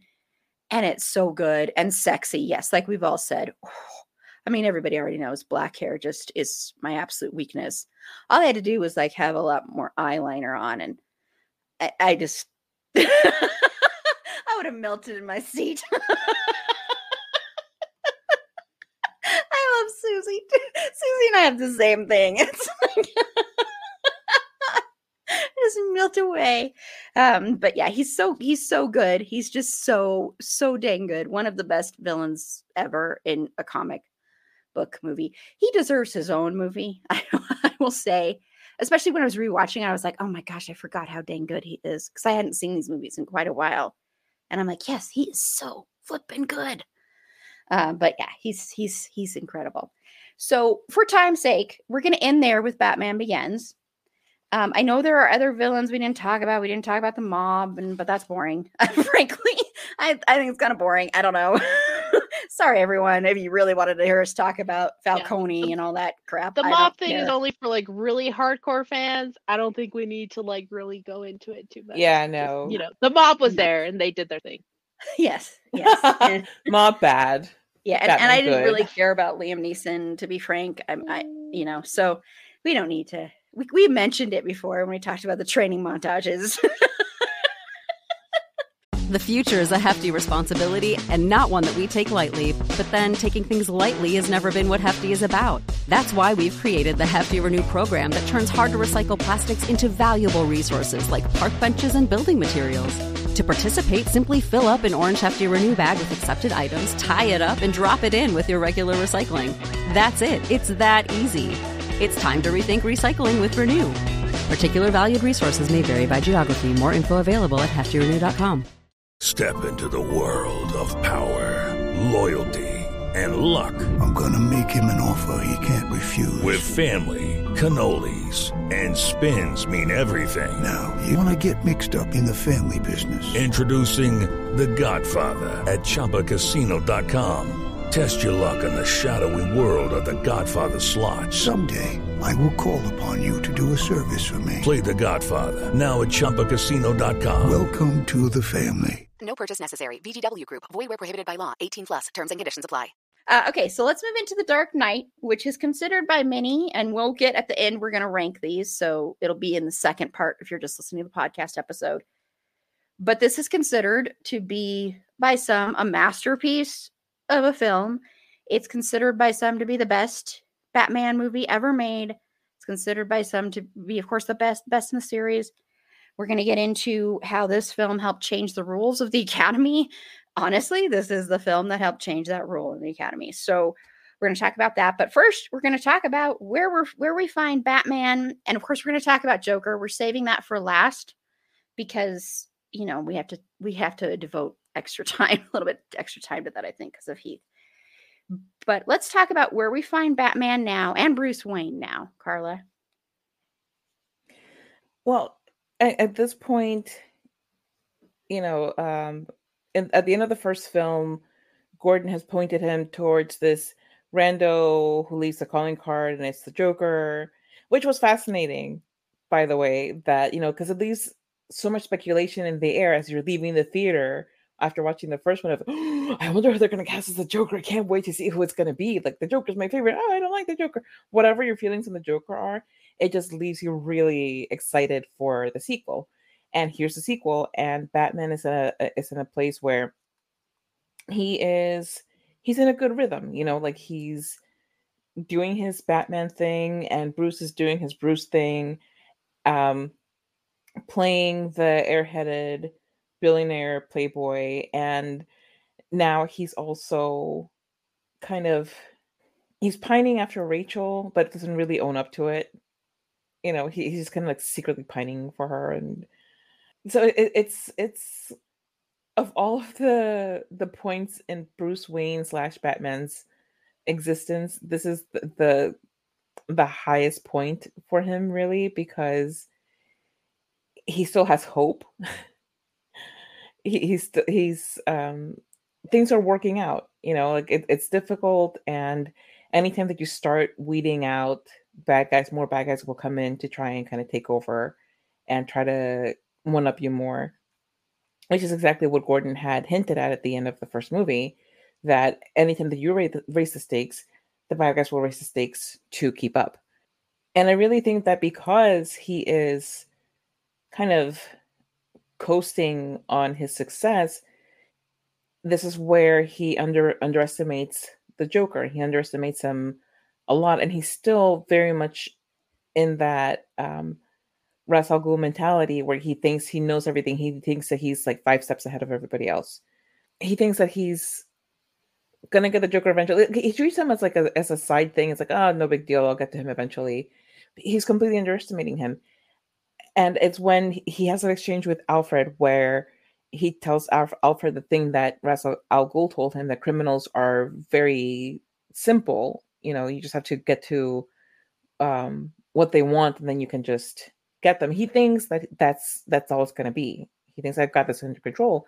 And Alfred then tells him the story about how, well, you know, there's one guy that we went after this one time, and he he's just he he was just after chaos. And even though he kind of listens to what Alfred is saying, it still doesn't, it still like misses him. Because it's not until like towards the end of the movie that he that he's like, right, the chaos. That's this whole thing. Like, yes, if you have been paying attention all along, you would have seen this. But he's busy. He's busy making these appearances and um trying to kind of st- still get Rachel's attention, even though Rachel is now with Harvey Dent. Um, so it's an interesting time to be the Batfellow. The Batfellow. Yes. The Bat Fellow. Just gonna briefly That is the English now. version. The Batfellow. The Batfellow. The Bat Fellow. So, Susie, your thoughts on where Batman and Bruce Wayne are right now? So I think the Dark Knight probably takes place maybe like a year after the first movie. Probably, maybe. I'm like that's how I, don't always thought. That's how I always thought of the timeline as in my head, at least. I thought- because I thought it was know. the three. oh, Three re- years? Well, three years.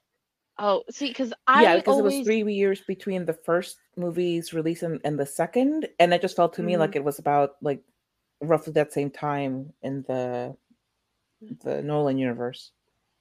Oh, see, just- well, like be me. my, I mean, well, my thought, well, my personal thought process is that I always thought it was like a year after the first one in movie verse, because I think Alfred tells him, "Hey, uh, you can swap from when Wayne Manor's when Wayne Manor is rebuilt, you can not sleep there instead of not sleeping in the penthouse." And in my head, I'm always like, oh, so they're still like building the manor, so probably a year. Again, I don't have like a good idea how long construction for stuff takes, so this was my best guess personally. And since me we neither. saw, I'm just going with scale. It's like yeah, small that, house, that- So, This yeah, many- would that would, That would take make long. sense. As someone who's Yeah, worked in know. real estate, that would take a long time. yeah, I feel like a house of You'd that. run into issues with weather. You'd run into issues with manor. permits. You run into issues the with damn contractors. Yes, the day. Yes, all oh man, contractors are No just- disrespect to contractors. Yes, no disrespect, but I mean, Wait, you you think gotta take Batman has trouble with Scarecrow and the Joker? Try nothing picking out tiling for the kitchen. Yeah. like in that case, for picking like wallpaper and, and tiling and floors, do you think Bruce did it himself, or did he just tell Alfred like make that house however you want to do it? However you like it, sweetie, is gonna be great. I'll just be over here doing vigilante stuff. You take care of the house. Doing vigilante stuff. Like Alfred has like a whole Pinterest thing set up. Like, okay, this is what the sitting room is gonna look like. The drawing room, the the antiquities room, the stuff, the room of things that Bruce buys but never does anything with. The room. Because you know he has to keep up that Playboy persona of just like buying dumb things Yes. and being like, like, I, what is this statue? The the Venus? I'll take it. Sir, it's not still. I don't care. Give it to me. His secret Beanie Baby The collection. secret, the secret beanie baby. I found it. Strawberry bear. It's mine. Sorry, I don't know where that came from, but The mug collection to, for for all his teas. oh yeah, because he drinks so much tea. Yep. He has one with himself on it too. Yeah. He has he has a Batman mug and he's just like yeah, he's like, I'm being very clever with this one. he takes it into like Wayne into like Wayne Enterprise one day when he has to go in and he's like, Oh this? It's my mug. I'm a Batman fan. Pay me no mind. my very powerful friend. so he refers to himself. And that just kills me. Like, dang, you really just mm, all right. just, that reminds me of like a head headcanon someone once made where like the reason why he protects his identity as Bruce Wayne is because he made up the rumor that he's dating Batman. and he's like, That's why we're never in the same place at once. You know, we're always off doing things together. That's why we're so close and we look so much alike because we're dating each other. Oh, that's interesting. It's but... so funny. Anyway, Aaron does not like that one. yeah, I'm like, that's interesting. Carla's like, you don't have to say. But um it is interesting to see how he has become like a little bit like his let's say it's a year, three years. It's been some time. We'll say that since the first one, since his kind of debut into society as Batman. Um, and you see him, he does have a little bit more experience. But the thing that, like, what it's interesting about his interactions with Joker is that he really underestimates him because in his head, no one can be that unhinged. And in reality, the Joker is kind of a little bit more of a secondary problem because what we see in this movie is that his main focus is kind of more geared towards getting the mob bosses like jailed up. And that's kind of like he's working with Gordon. He's like, I gave you these bills so you know where they're taking the money. Like, these are the banks that they're going to hit, and this is what they're going to do. And only when the Joker kind of escalates more, then does he realize, like, oh, oh crap, this is, I need to take him like seriously because he's not to let up. And even, like, I think even Alfred kind of knows how like serious of a threat he is when he tells him the story about the thief that he came across in in Burma and he's like this guy was just robbing things and because some men just want to see the world burn and it's it is kind of like yeah because this guy he's just like like i think they even say it in the movie he's a dog chasing cars. So it is interesting to see him kind of try to like level up and even do things that kind of become really questionable like when he starts hacking everyone's phones in gotham to try to get a, a lock on joker and even Lucius tells him like if you're going to do this I can't. Like this isn't a complete invasion of people's privacy and this is not okay and you're going completely over the line. And even Bruce is like all right um if you if you want to help me with this great. Um if this is your last straw that's fine. I like I need to get this guy. And it is that that thing of him being an unstoppable force trying to m- meet an uh, what is it? Immovable object. The thing where it's like he's the rock and Joker is just like running at him full speed yes. and he's trying to like just gear himself up and be ready to like take the hit and like stop him however he can non-lethally, which in most ways kind of the thing with Batman's non lethality is that most times it often works against him, unfortunately. Yeah. You see that very evident in the, the lesson film. learned is if you can kill, kill. Yeah. totally. Whoa, hot takes with Aaron It was- tonight. It was self defense. If you're gonna be a vigilante, be Dexter. Don't be Batman. Yeah, he's kidding. like, yeah, like be a Jason Todd. Oh Jason, yeah.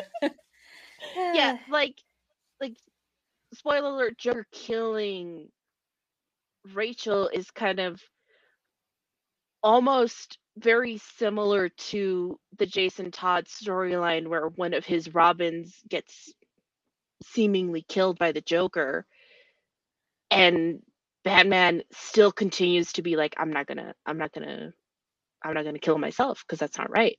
And you're, you're you're reading this or watching this if you've watched one of the animated movies and you're like, dude, this guy has already proven that he can't be saved. You can't do anything. Like he is a, like the epitome of evil. And you're just like, nah, I'm gonna deal with this like non lethally. And you're like, that's not like I know that that's what you want to do, but that's not not in this case, man. You just gotta neutralize the threat and like like ugh.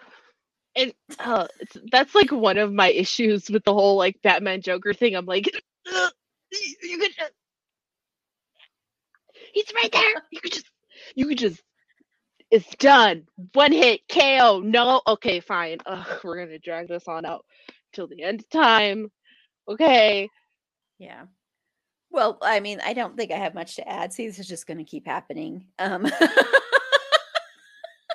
uh, I, you know, I, I think Batman is very cocky. That's Batman's downfall. A lot of times, I think, is his cockiness. Um, he's very sure that he understands the criminal underworld. He thinks he understands it, and Joker totally upends everything he thought he understood because Joker doesn't care about money. Joker doesn't care about any of that stuff. Joker just cares about chaos. And you know, I mean, Joker burns a whole stack of money. I mean, Joker does not is not in it for that. That's not what he's about. Um, and so I think for Batman, I think that's why Joker has always been sort of the huge arch nemesis of Batman because Joker is someone that I think it's really hard for Batman to figure out. And so in this one, you've got Batman is so sure of himself and thinks he knows what he's doing, and everything gets put into question in this. And it kind of throws it into what happens in the final film, you know, where he's really lost in grief. And plus, you know, in this, in the beginning of this, he's very self assured. I think there's a part of him that even though he doesn't outright say it, I think there's a part of him that always thinks he's going to end up with Rachel. And Rachel very obviously is in love with Harvey Dent in this movie. And I think for this goes to cockiness again. And it's the cockiness of Bruce Wayne is he's like, oh, well, I can get any girl I want. And Rachel's always been in love with me, and I've always been in love with her. So it'll just take some time and she'll eventually be with me. And he doesn't realize and doesn't realize until the third one that that that he lost her a long time ago and he lost that right to her. And so I think for him, it's that it's the rich boy syndrome thing where he's like, well, I can get anything I want. So I'll eventually get her.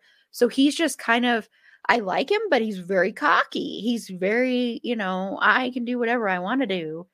And I'm the Batman. And he very much plays into his hero image. Um, which is why I think it would be funny if he did have a mug that was did have Batman on it. I could actually see him doing it. You know, it's that that same kind of thing. Even though there are times when he's, you know, like the dinner party scene and he's talking about well, anyone who would dress up in that costume, you know, has to be a little bit crazy kind of thing, you know. Um, so he does those things, but I think he's that I think even that plays into the cockiness there. And I think what Joker does is kind of just knock him down about 20,000 pegs. And that's sort of to Joker's role as far as how he affects the rest of Batman through the rest of this trilogy. So I, I it's just very interesting watching and and I think, you know, um as always Christian Bale gives 110,000%. So I, I think he's having a ton of fun doing this so I think it's interesting to to to watch that and to watch him really be completely immersed in this role. Uh, yeah, so I, th- I think I think it's great. Okay, so in this movie, Rachel is recast, and she is now played by Maggie Gyllenhaal, the older sister of Jake Gyllenhaal. Uh, in another thankless role, but she is in here and she's dating Harvey Dent, the district attorney. And she knows, of course, who Bruce Wayne really is. She knows who Batman is, all that stuff. And she ends up being murdered by the Joker for man pain, really. There's no other reason that she dies. Um, so what do you think about Rachel, Carla? Is she still just as useless as she was yeah, absolutely. And you know, I think it's it, it it's okay. Maggie Gyllenhaal really elevates the role. I think um, she makes her more three dimensional because Katie Holmes, I as much as I I liked Rachel just fine in the first movie, I thought you know she seems like a nice girl. She seems like she knows what she wants and she wants to do good things for the city. She knows Bruce and she's not afraid to talk to him as somebody who knows him and is not um, intimidated by any of by his status or by anything about him. But Maggie Gyllenhaal has more of a sarcastic edge to to her interpretation of Rachel Dawes, and I really appreciated that because it gave the role more teeth, um, which I think was something that was lacking in the first movie with um, Katie Holmes's per- performance. And the recasting, from what I understand, is because Katie Holmes at the time wanted to explore other roles, and um, so she wasn't going to come back. It wasn't anything acrimonious or uh, difference of of you know artistic differences or anything. It's just she wanted to explore other stuff, and Maggie Gyllenhaal st- Gyllenhaal stepped up, and like you said, it's a thankless role because really Rachel is inconsequential other than being the romantic focus for now two men. That's where she gets her, you know, her expanded role. It's like now it's two men vying for her att- attention. And in all of this, you know, Harvey Dent is completely ignorant to the fact that that there is something between um, Rachel and Bruce.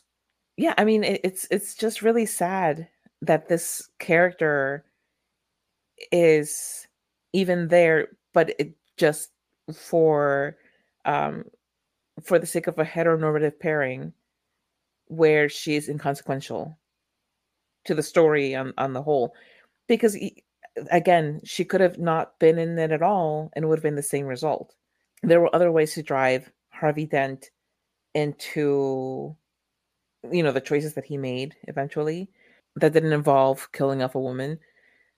But that's yeah, you know here we are in storytelling in um big media. That's usually what you get women as mm-hmm. vapid catalysts. But like i said Mag- maggie gyllenhaal i think did more with the role than katie did than Katie Holmes did, even though there wasn't much to it. And her death just really made me mad more than anything. It, it made me, you know, in the story, you if you're getting lost in it like I did, you know, you do feel sad for her and for for Harvey and for for Bruce, but yeah, like outside of it, it's just sad that here we go again with more man pain. Yep. Yep. And Susie. I am never gonna be happy that women are killed for just to bring pain to men or just to like become this figure to be put on a pedestal by men because both Harvey and Bruce do this to her. They put her on this pedestal and and it's like ugh. and okay, has any this is odd question. Has anyone ever thought about like the HR nightmare that this relationship would be? Because Harvey is Rachel's boss. That's very true. And he's oh, dating her. Yeah. There is very like power imbalance. Like even if he, he, lost the coin toss, would she yeah. still have been allowed to say no? Or would he just kept pounding her until she'd be like, fine, I'll go on a date with you? Like it's just mm, that always just kind of bugged me. Even like wait, like he's her boss, right? And he, like from what mm-hmm. the sense that I get is that she's been in Gotham a lot longer than he has. Oh yeah, yeah. And she was already working her way up to DA. Why wasn't she DA? Why wasn't she like the DA before him? She be a woman. She be a woman. it just she be a woman. It's, it's just like uh, and also the whole okay so in the comics the way that harvey dent becomes two-face is that at a mob boss trial they throw acid on him as like retaliation. You could have done this instead of the dumb gun scene and like then have him be like oh, i believed in the system now the system has failed or like something dumb and like have it show his thing to two face other than just like killing off a woman for man pain. Like, what in the dickens? Like, y- yeah, we see her get like a little bit more, a little bit more like character. Like she's a little bit more sassy, and this one again with the whole sassy thing. But it's true. She's she's a little bit more like in your faceness when she talks to the Joker, and she's like, "Okay, enough. You're not gonna start hurting people in here. What do you want? Like, what's your deal?" And it's just like she's such oh she's so like her character is just so like wasted in these films like let's even forget about the romantic aspect like why even have a romantic aspect at all why not just make her like an like an adoptive sister to bruce whose family is there for him after his parents death along with alfred you know? And instead of like the endless training montages maybe we get like a little bit more of like seeing what she's doing in gotham how she's like rising up in in the lawyer ranks. And instead of her being like a having this weird like harvey dent bruce and her love triangle maybe have it be like hey bro so like i'm i'm dating this da uh what do you think about him and he's like i don't know man he seems like a little bit a little bit weird, but if you like him, I'll suss him out and see what's up. And then maybe have the whole thing where like he intimidates Harvey and like, are you gonna treat my adoptive sister right? Because if not, I'm gonna have my powerful friend mess you up. or like something My powerful and, boyfriend. and just having her just be like, "Oh, Bruce, don't be silly," or something like. There, Yeah. like so many more better things could have been done with your character, other than just killing her off for man pain. It just it all just makes me so mad and disappointed and just ugh. Yeah. Yeah, and it wasn't just for Harvey Dent's man pain. It wasn't just to turn Harvey Dent into Two Face. It was also to motivate everything that happens with Bruce Wayne and Batman, um, especially in The Dark Knight Rises. So it's it's not. It's just for a lot of man pain. And you know, as far as like turning Harvey Dent into Two Face, which frankly didn't even need to be in this movie either. I will be frank. We're going to get to him in a second, but frankly didn't need to be in here. And I love Aaron Eckhart. I think he's a very underappreciated actor, but still didn't need to be in it. Uh, but you could have easily had it would have been interesting if you were going to have Rachel in here to because Maggie Gyllenhaal is such a really is a really great actress and really gifted and very talented and very interesting to watch.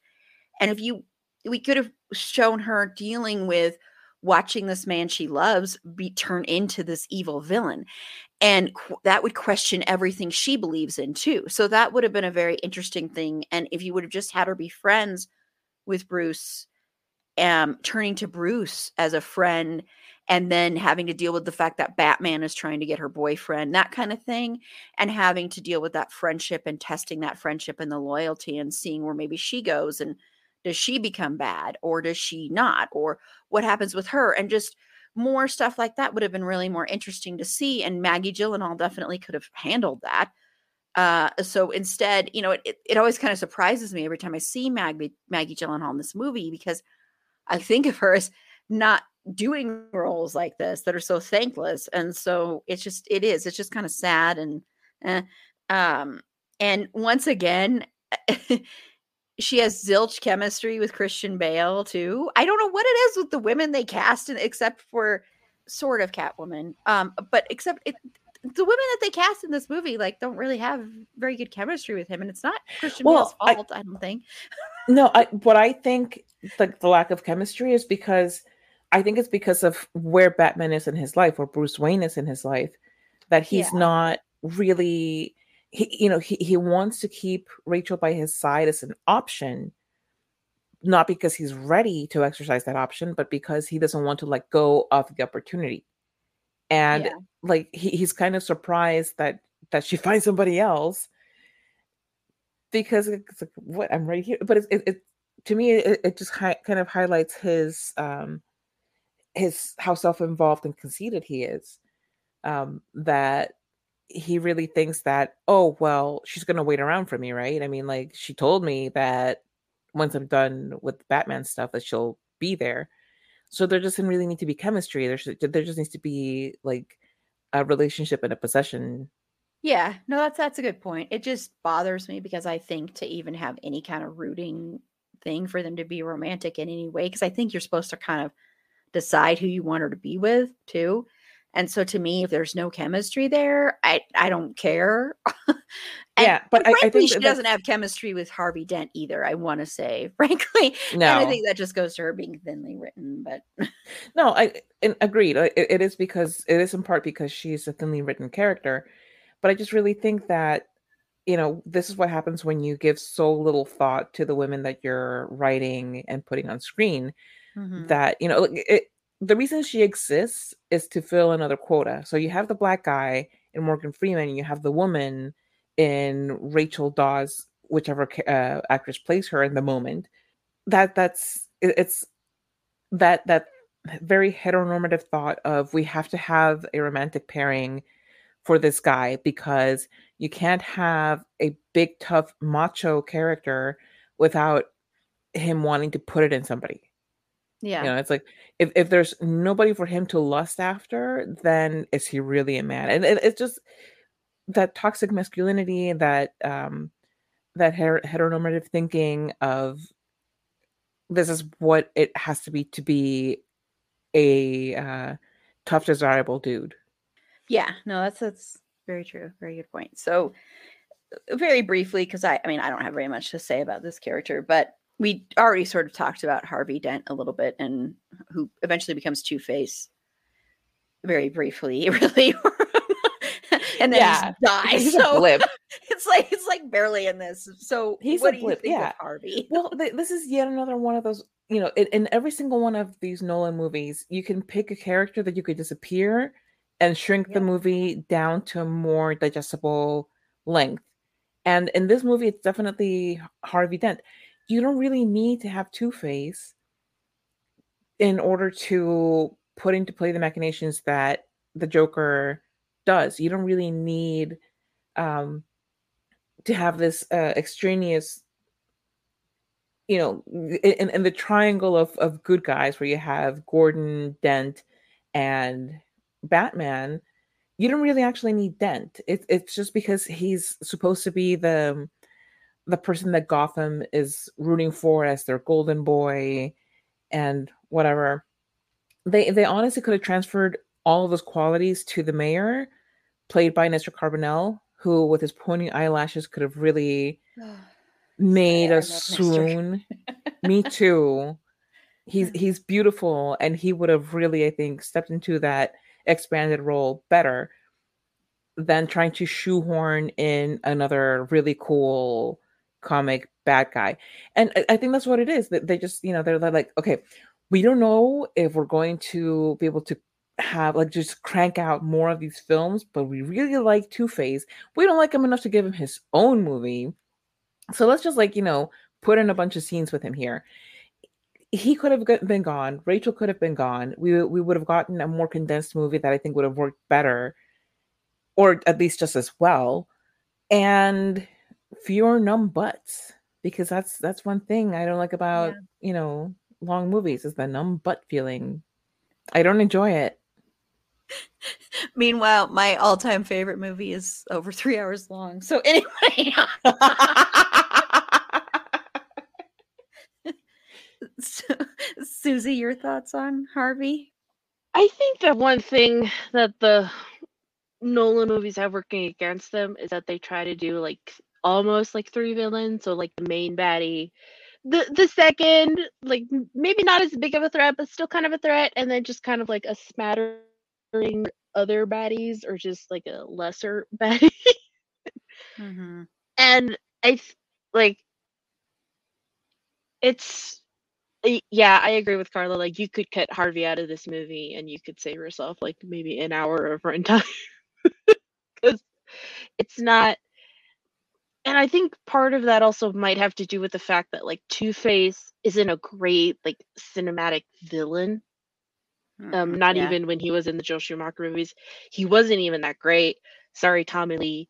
I mean, he was only really great in that film because he had Jim Carrey to play off of, but even then, like Jim Carrey outshowed him in the end. And in the animated series, he's only kind of good because you can dedicate various episodes to him.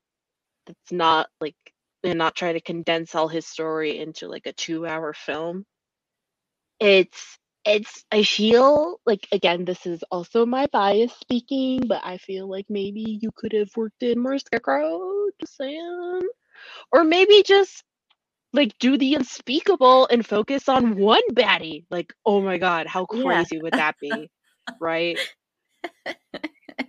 Like instead of It's being true. like like the mob, Ra's Al Ghul, and Scarecrow, just focus on Scarecrow. And instead of being like Joker, Two Face, and the mob, focus on Joker. And in the third one, like Bane, Catwoman, and Talia. Maybe just focus on like the little tete a tete with Catwoman or like something. Or I just think that's one of the things that like these movies really suffer with is that like they have like one main villain and then all the other villains are kind of like thinly like it's just kind of like it's like a surface like a creme brulee like if you crack it there's you're not going to find a gooey center it's just going to be like air and it's like uh, i mean Yeah. no offense aaron but just we could get a get rid of your character and saved ourselves an hour of runtime just saying Thanks a lot. I'm just kidding because you said Aaron. I was just playing along. Oh no sorry hey, hey ron No, I, I know what you. Aaron. No, it is Aaron. It is. I, I just, I just had to say that because you said you could get rid of Aaron and it'd be fine. Well, thanks a lot, Susie. but- but yeah, no, I, I did that, and I really think Harvey Dent is the most boring character. Two Face is boring. I just don't care about Two Face. Never did. So I just kind of was like, why do we have Two Face even in this? It's like you said, to just be taken out. And really, when you have such a dynamic villain like the Joker, and especially the way the Joker is played in this movie, having any more villains is pointless unless there are people that are assisting the Joker that aren't going to have a backstory anyway, because it's just pointless. It's like, you know, you have this filet mignon there, and then you're trying to, you know, put in some spam. I, I no offense to spam lovers. I've actually never had spam in my life, but but you know me, I only like rich orphans. So uh, you know, it could be like you're having like quality, like authentic Mexican tacos, and then someone brings you Taco Bell. You're like, I'm not gonna no. Get your hard shell tacos out of my face. I don't want these. Thank you. And Unless thank you specifically for talking o'clock in the morning. about hard shell tacos, which are an ab- a, a, They're I- an abomination. Thank you, thank you. I was They're like, a- word. They're a scourge in Taco Upon Land. this earth. I do not acknowledge them. I do not acknowledge Mm. them. no. I'm sorry. yeah, you better be. 'Cause I- And no, I'm not joking. Hard shell tacos are not tacos. They are not tacos. Listen, just to like run off on a mini tangent. I had a friend one time tell me like, "Oh, we're having tacos. Do you want some?" And I was like, "Yeah." And she served me hard shell tacos, and I was like, "What is this? What is this?" You- Yes, this is. You, you, i- i- in case anybody's just joining, this is like the Mexican sidebar section where we are like ta- telling the truth about hard shell quote unquote tacos. They're not tacos. I I had tacos today. They were, Were they not hard shell because they were not no, okay? They were not hard Yeah. shell. So, but yeah, Harvey Dent is the Taco Bell. We'll call him the Taco Bell Taco of villains. the crunchy Taco Bell Taco of villains with Ew, the I mild Sit on you. No, he's not even sauce. crunch anymore. He just he's socked up in the bag, and you're like, "Oh, it's a hard taco anymore. It's a pitiful Hard shell excuse. tacos.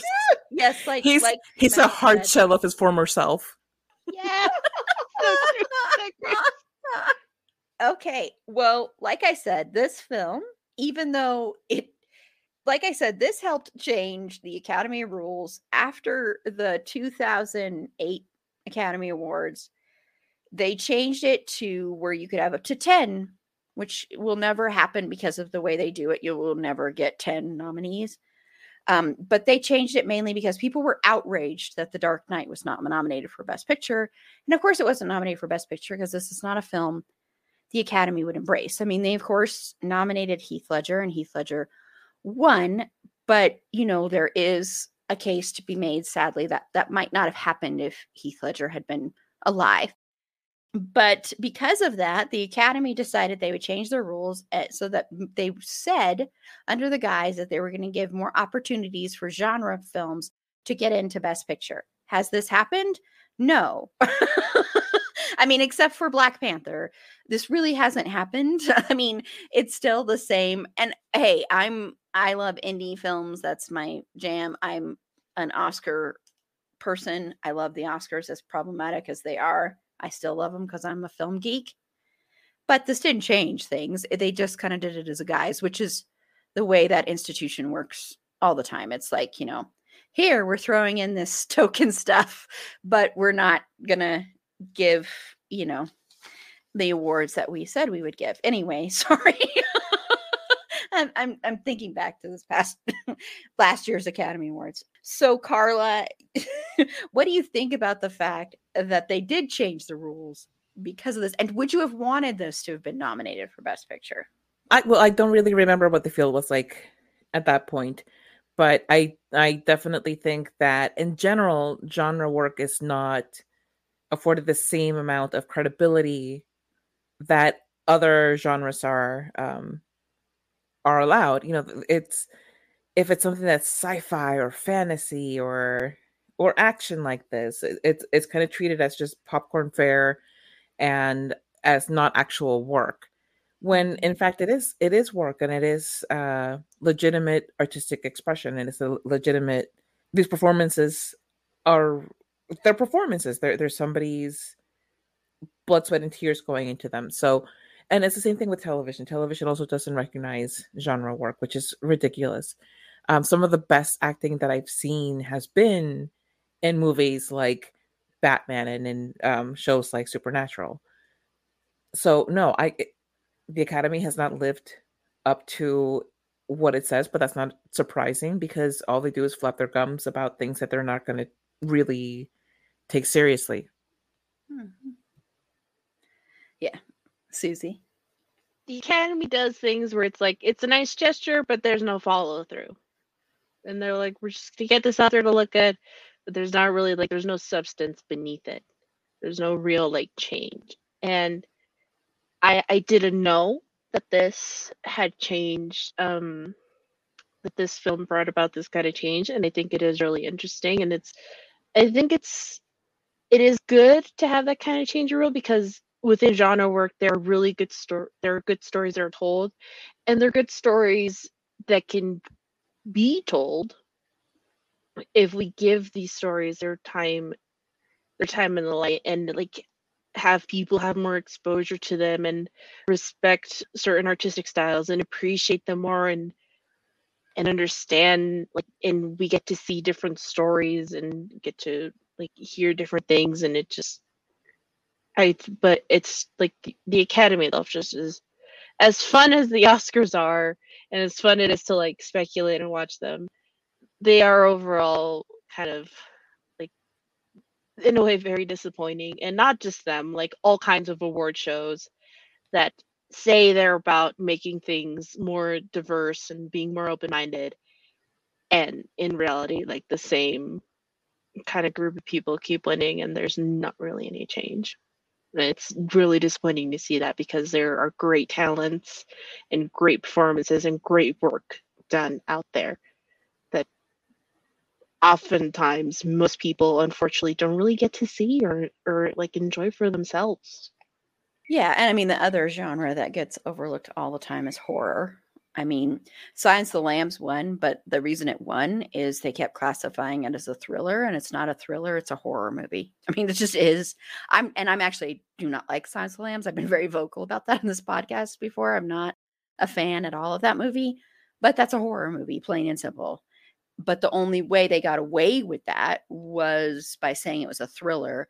And even though thrillers are also genre films, they're more respected than horror and there's been some of the best performances I've ever seen in horror movies. I mean, Barry Watson and Boogeyman comes to mind. I haven't mentioned that in forever. I, I'm I'm dead serious about that, but yes, but but other ones too. I mean, there are some great, amazing performances in horror films that will never ever get the respect they deserve. So it is it is that same kind of thing. So it's like I remember when this happened and it was kind of exciting because it was like, okay, maybe this is going to open it up a little bit. And it just hasn't really.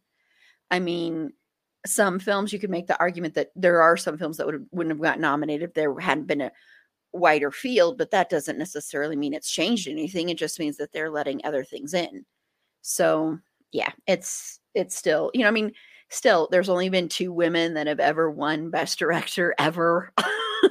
and there's only been a few women that have ever been nominated for best director. So it's like, you know, it's just they just give you little bread breadcrumbs. And I mean, we will be talking about the Oscars again this year coming up in March. And we're gonna, for the first time ever, we're gonna talk about the Emmys in September because we've never talked about that. So we'll be talking about the Emmys because so yeah, I mean the Golden Globes, you know, famously are not going to be uh, televised this year because NBC is refusing to televise them because of their lack of diversity. And they were given an ultimatum to change that. And the lack of diversity in the people that vote on it and decide is what I'm talking about mainly.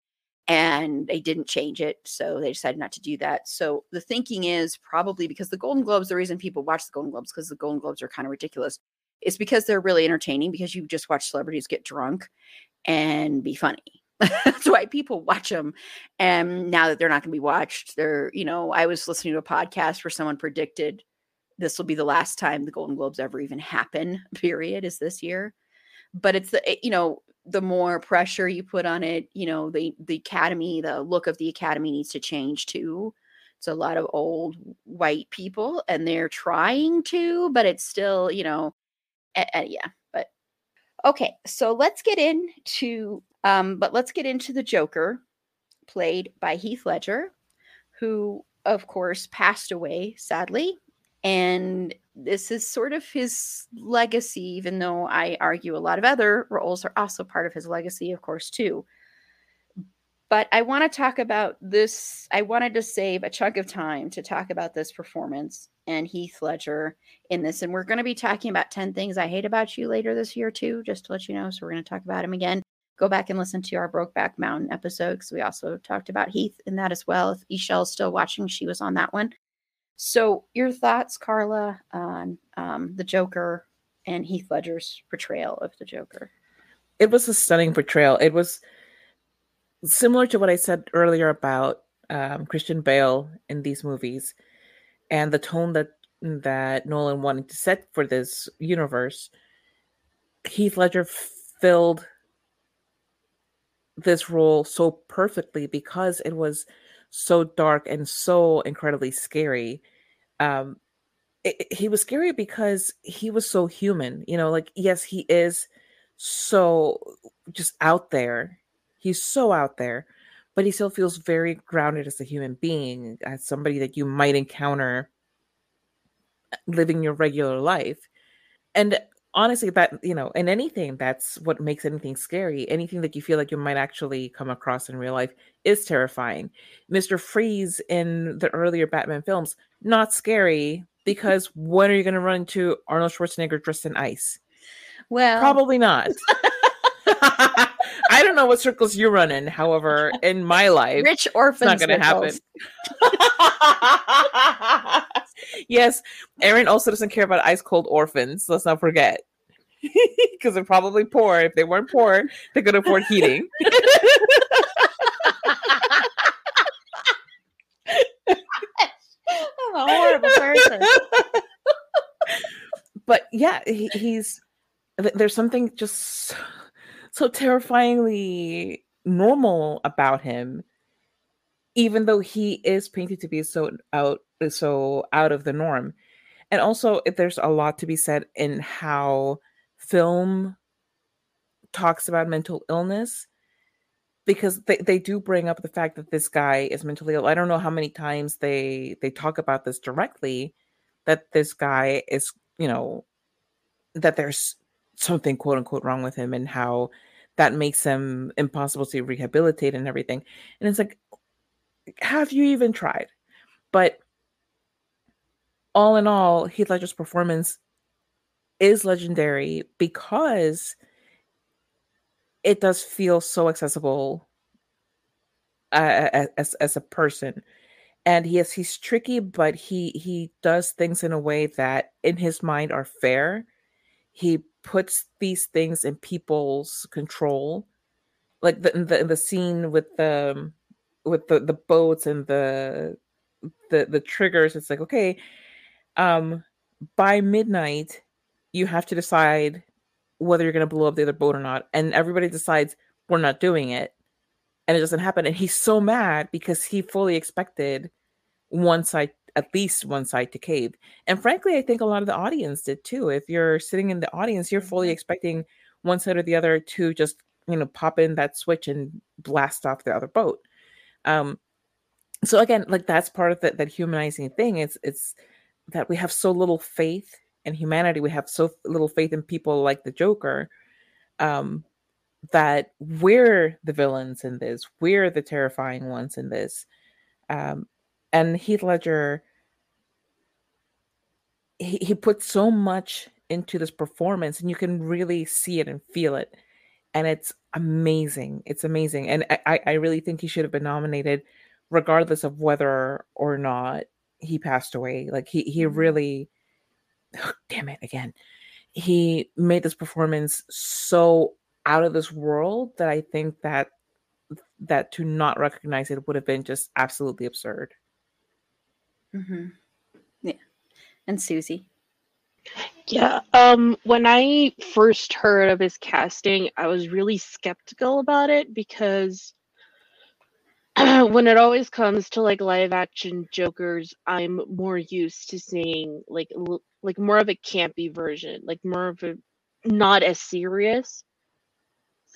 And i like i knew heath ledger from his previous roles like in brokeback mountain and uh, knight's tale and 10 things i hate about you and i didn't know like how well he would do this role like initially. And when I saw the movie, I was really, I remember being really surprised, pleasantly so, because he he did a great job of bringing this like unhinged madman to life because like even like for a moment you forget that it's heath like mm-hmm. you forget that it's it's him and it's and you just see this this being of like chaos and destruction who's determined to bring out like the worst in people and just cause as much destruction as he can and he does it so gleefully as well too like with no remorse and no regret and even with the ferry scene like and even he shows that he's not really content to leave things up to people because he also has like certain expectations that kind of have to be met like even for himself because when he sees that ferries don't blow each other up he's like fine i brought along a plan b and he pulls out like a like a second detonator and he's like i'm gonna make them i'm gonna make them blow up the other way and and it's also kind of like a kind of like the thing where you see that he's all oh i just want to see people tear each other to pieces but if they don't tear each other to pieces, I'm gonna do it anyway because I want to see it. And it's it's like he's so horrible, and he's and like regardless of Heath passing or not, like Carlos said, his performance as a Joker is really good because it is a more like serious, grounded just like unhinged. Like he's he's just determined to do whatever he wants and it cause as many or as little damage along the way. Mainly more damage, it would seem. But it's I like I really applaud Heath for that because he he took this cartoonish character and he made him like an actual threat not only to Batman but to like the world around him. And that's it's it's it's it's really one of the best Joker performances. And I don't think any Joker after that has really like even come close because it's just it's in a way it's kind of terrifying because you're like oh my god and you can it's heath ledger just did like he did great and he should really be like respected and applauded for that because it really shows his strength and dimension as an actor Mhm. Yeah, yeah. And I remember when when the news came that he was cast, uh, same with Susie, I was very like, Heath Ledger, why would you cast Heath Ledger as the Joker? To me, it just seemed so weird. And at the time, then I forgot to mention this before, I helped run a Batman Begins fan website. That's how much I loved these movies and um and Christian Bale in them.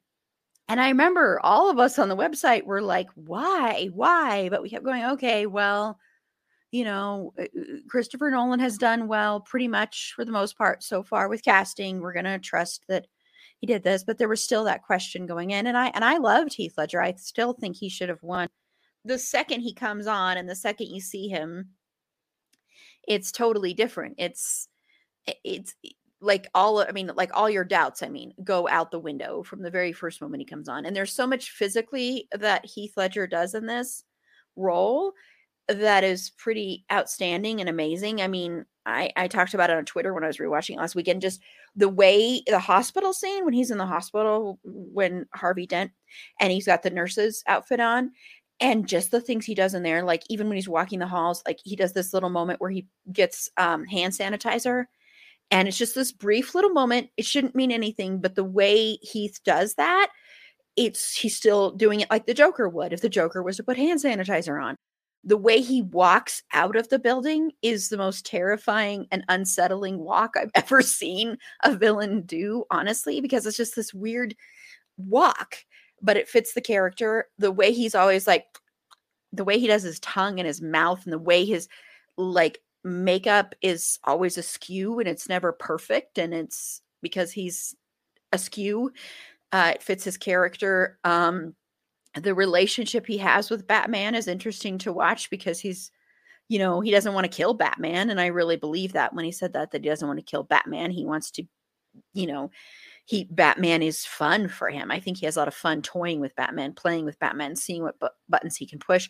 I think there's even a part of him that's like, ooh, I wonder if I push the right button if Batman will cross that line and actually kill me. And I think that's somewhat of his goal in this weird way is to see where he can how far he can push him and he almost does. Um and so it's it it- it's it's such a dynamic performance and so incredible and I do think Jack Nicholson was great as the Joker, but that's a totally different more cartoonish villain than this. This is a villain that could exist. This is a villain that you could actually envision. And a lot of that is in Heath's performance.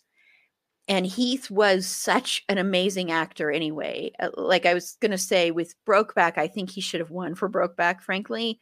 Philip Seymour Hoffman was brilliant in Capote, but Heath Ledger was so incredible in Brokeback Mountain.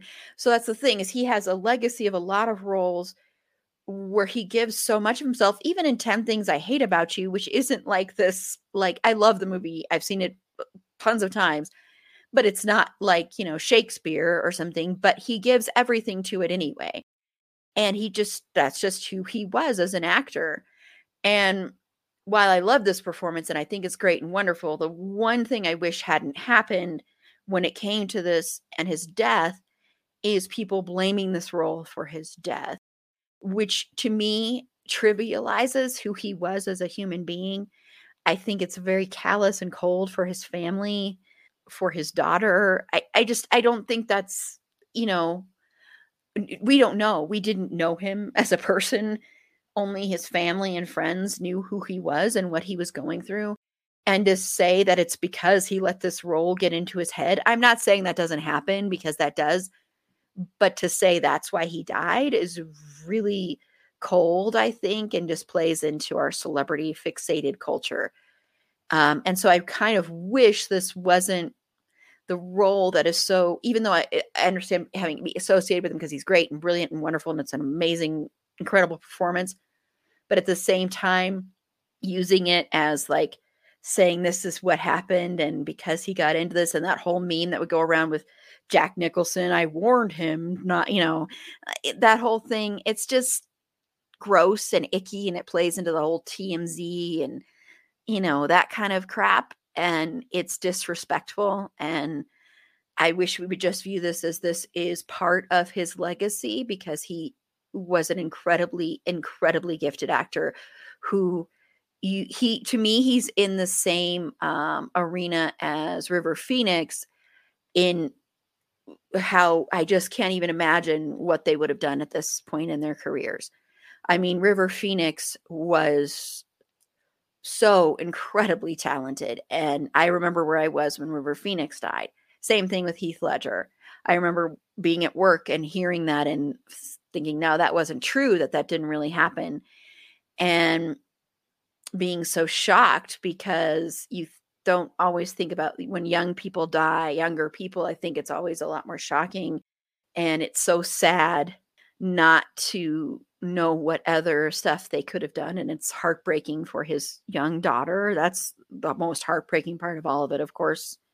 Uh, but yeah, he and he deserved the award regardless of why it was given. He deserved that award.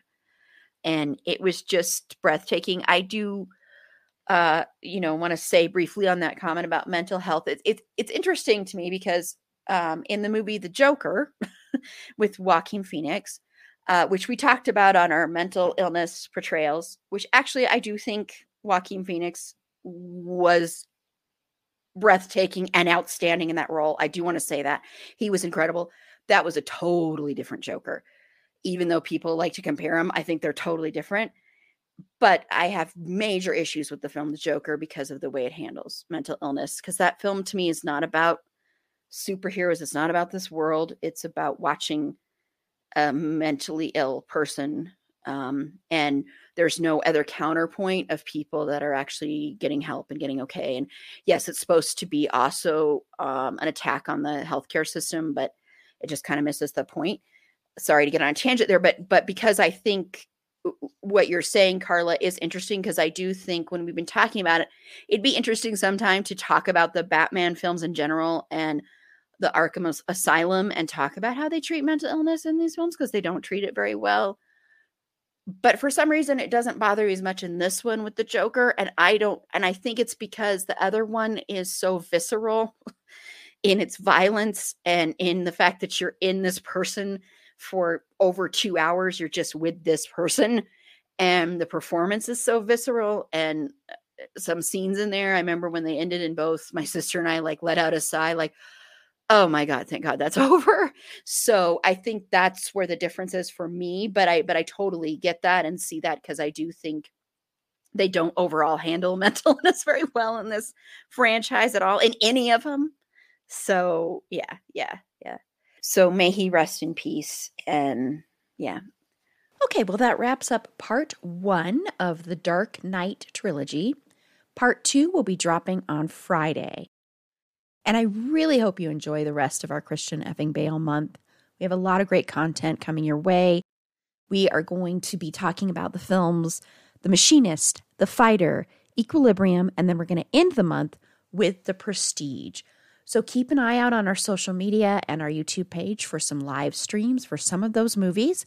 In fact, all of them, except for Equilibrium, will be live streamed on our YouTube page. Probably most of them will be on Saturday nights, but just keep an eye out on our social media for more information. And since this is dropping on Wednesday, remember tomorrow night we've only got like two more episodes of Dexter New Blood, which is just mind blowing.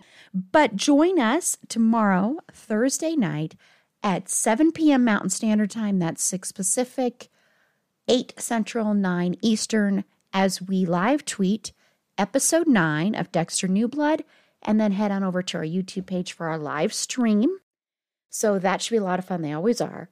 So make sure to like us on Facebook at facebook.com slash it's a fandom thing pod, on Twitter at fandom thing pod, no it's in that one, on Instagram at it's a fandom thing pod, on TikTok at it's a fandom thing pod.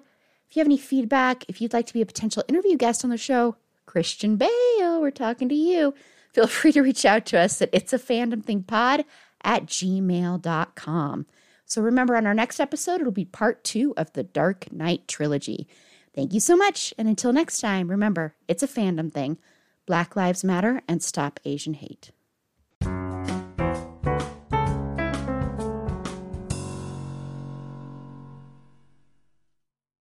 Hello, it is Ryan, and I was on a flight the other day playing one of my favorite social spin slot games on chumbacasino.com. I looked over the person sitting next to me, and you know what they were doing? They were also playing Chumba Casino. Coincidence? I think not. Everybody's loving having fun with it. Chumba Casino is home to hundreds of casino style games that you can play for free anytime, anywhere, even at 30,000 feet. So sign up now at chumbacasino.com to claim your free welcome bonus. That's chumbacasino.com and live the Chumba life. No purchase necessary. VGW Group. Void were prohibited by law. See terms and conditions. 18 plus. Hey, podcast listener. Do you love talking about movies, music, TV, comics, and games? Then you should be listening to the Great Pop Culture Debate, back and bigger than ever for season 9. This season, the panelists discuss the best James Bond film, the best Elton John single, the best Nickelodeon original series, the best Batman villain, and so much more. Find the show wherever you listen to podcasts or head to greatpopculturedebate.com. More than 100 topics are already available. Subscribe today.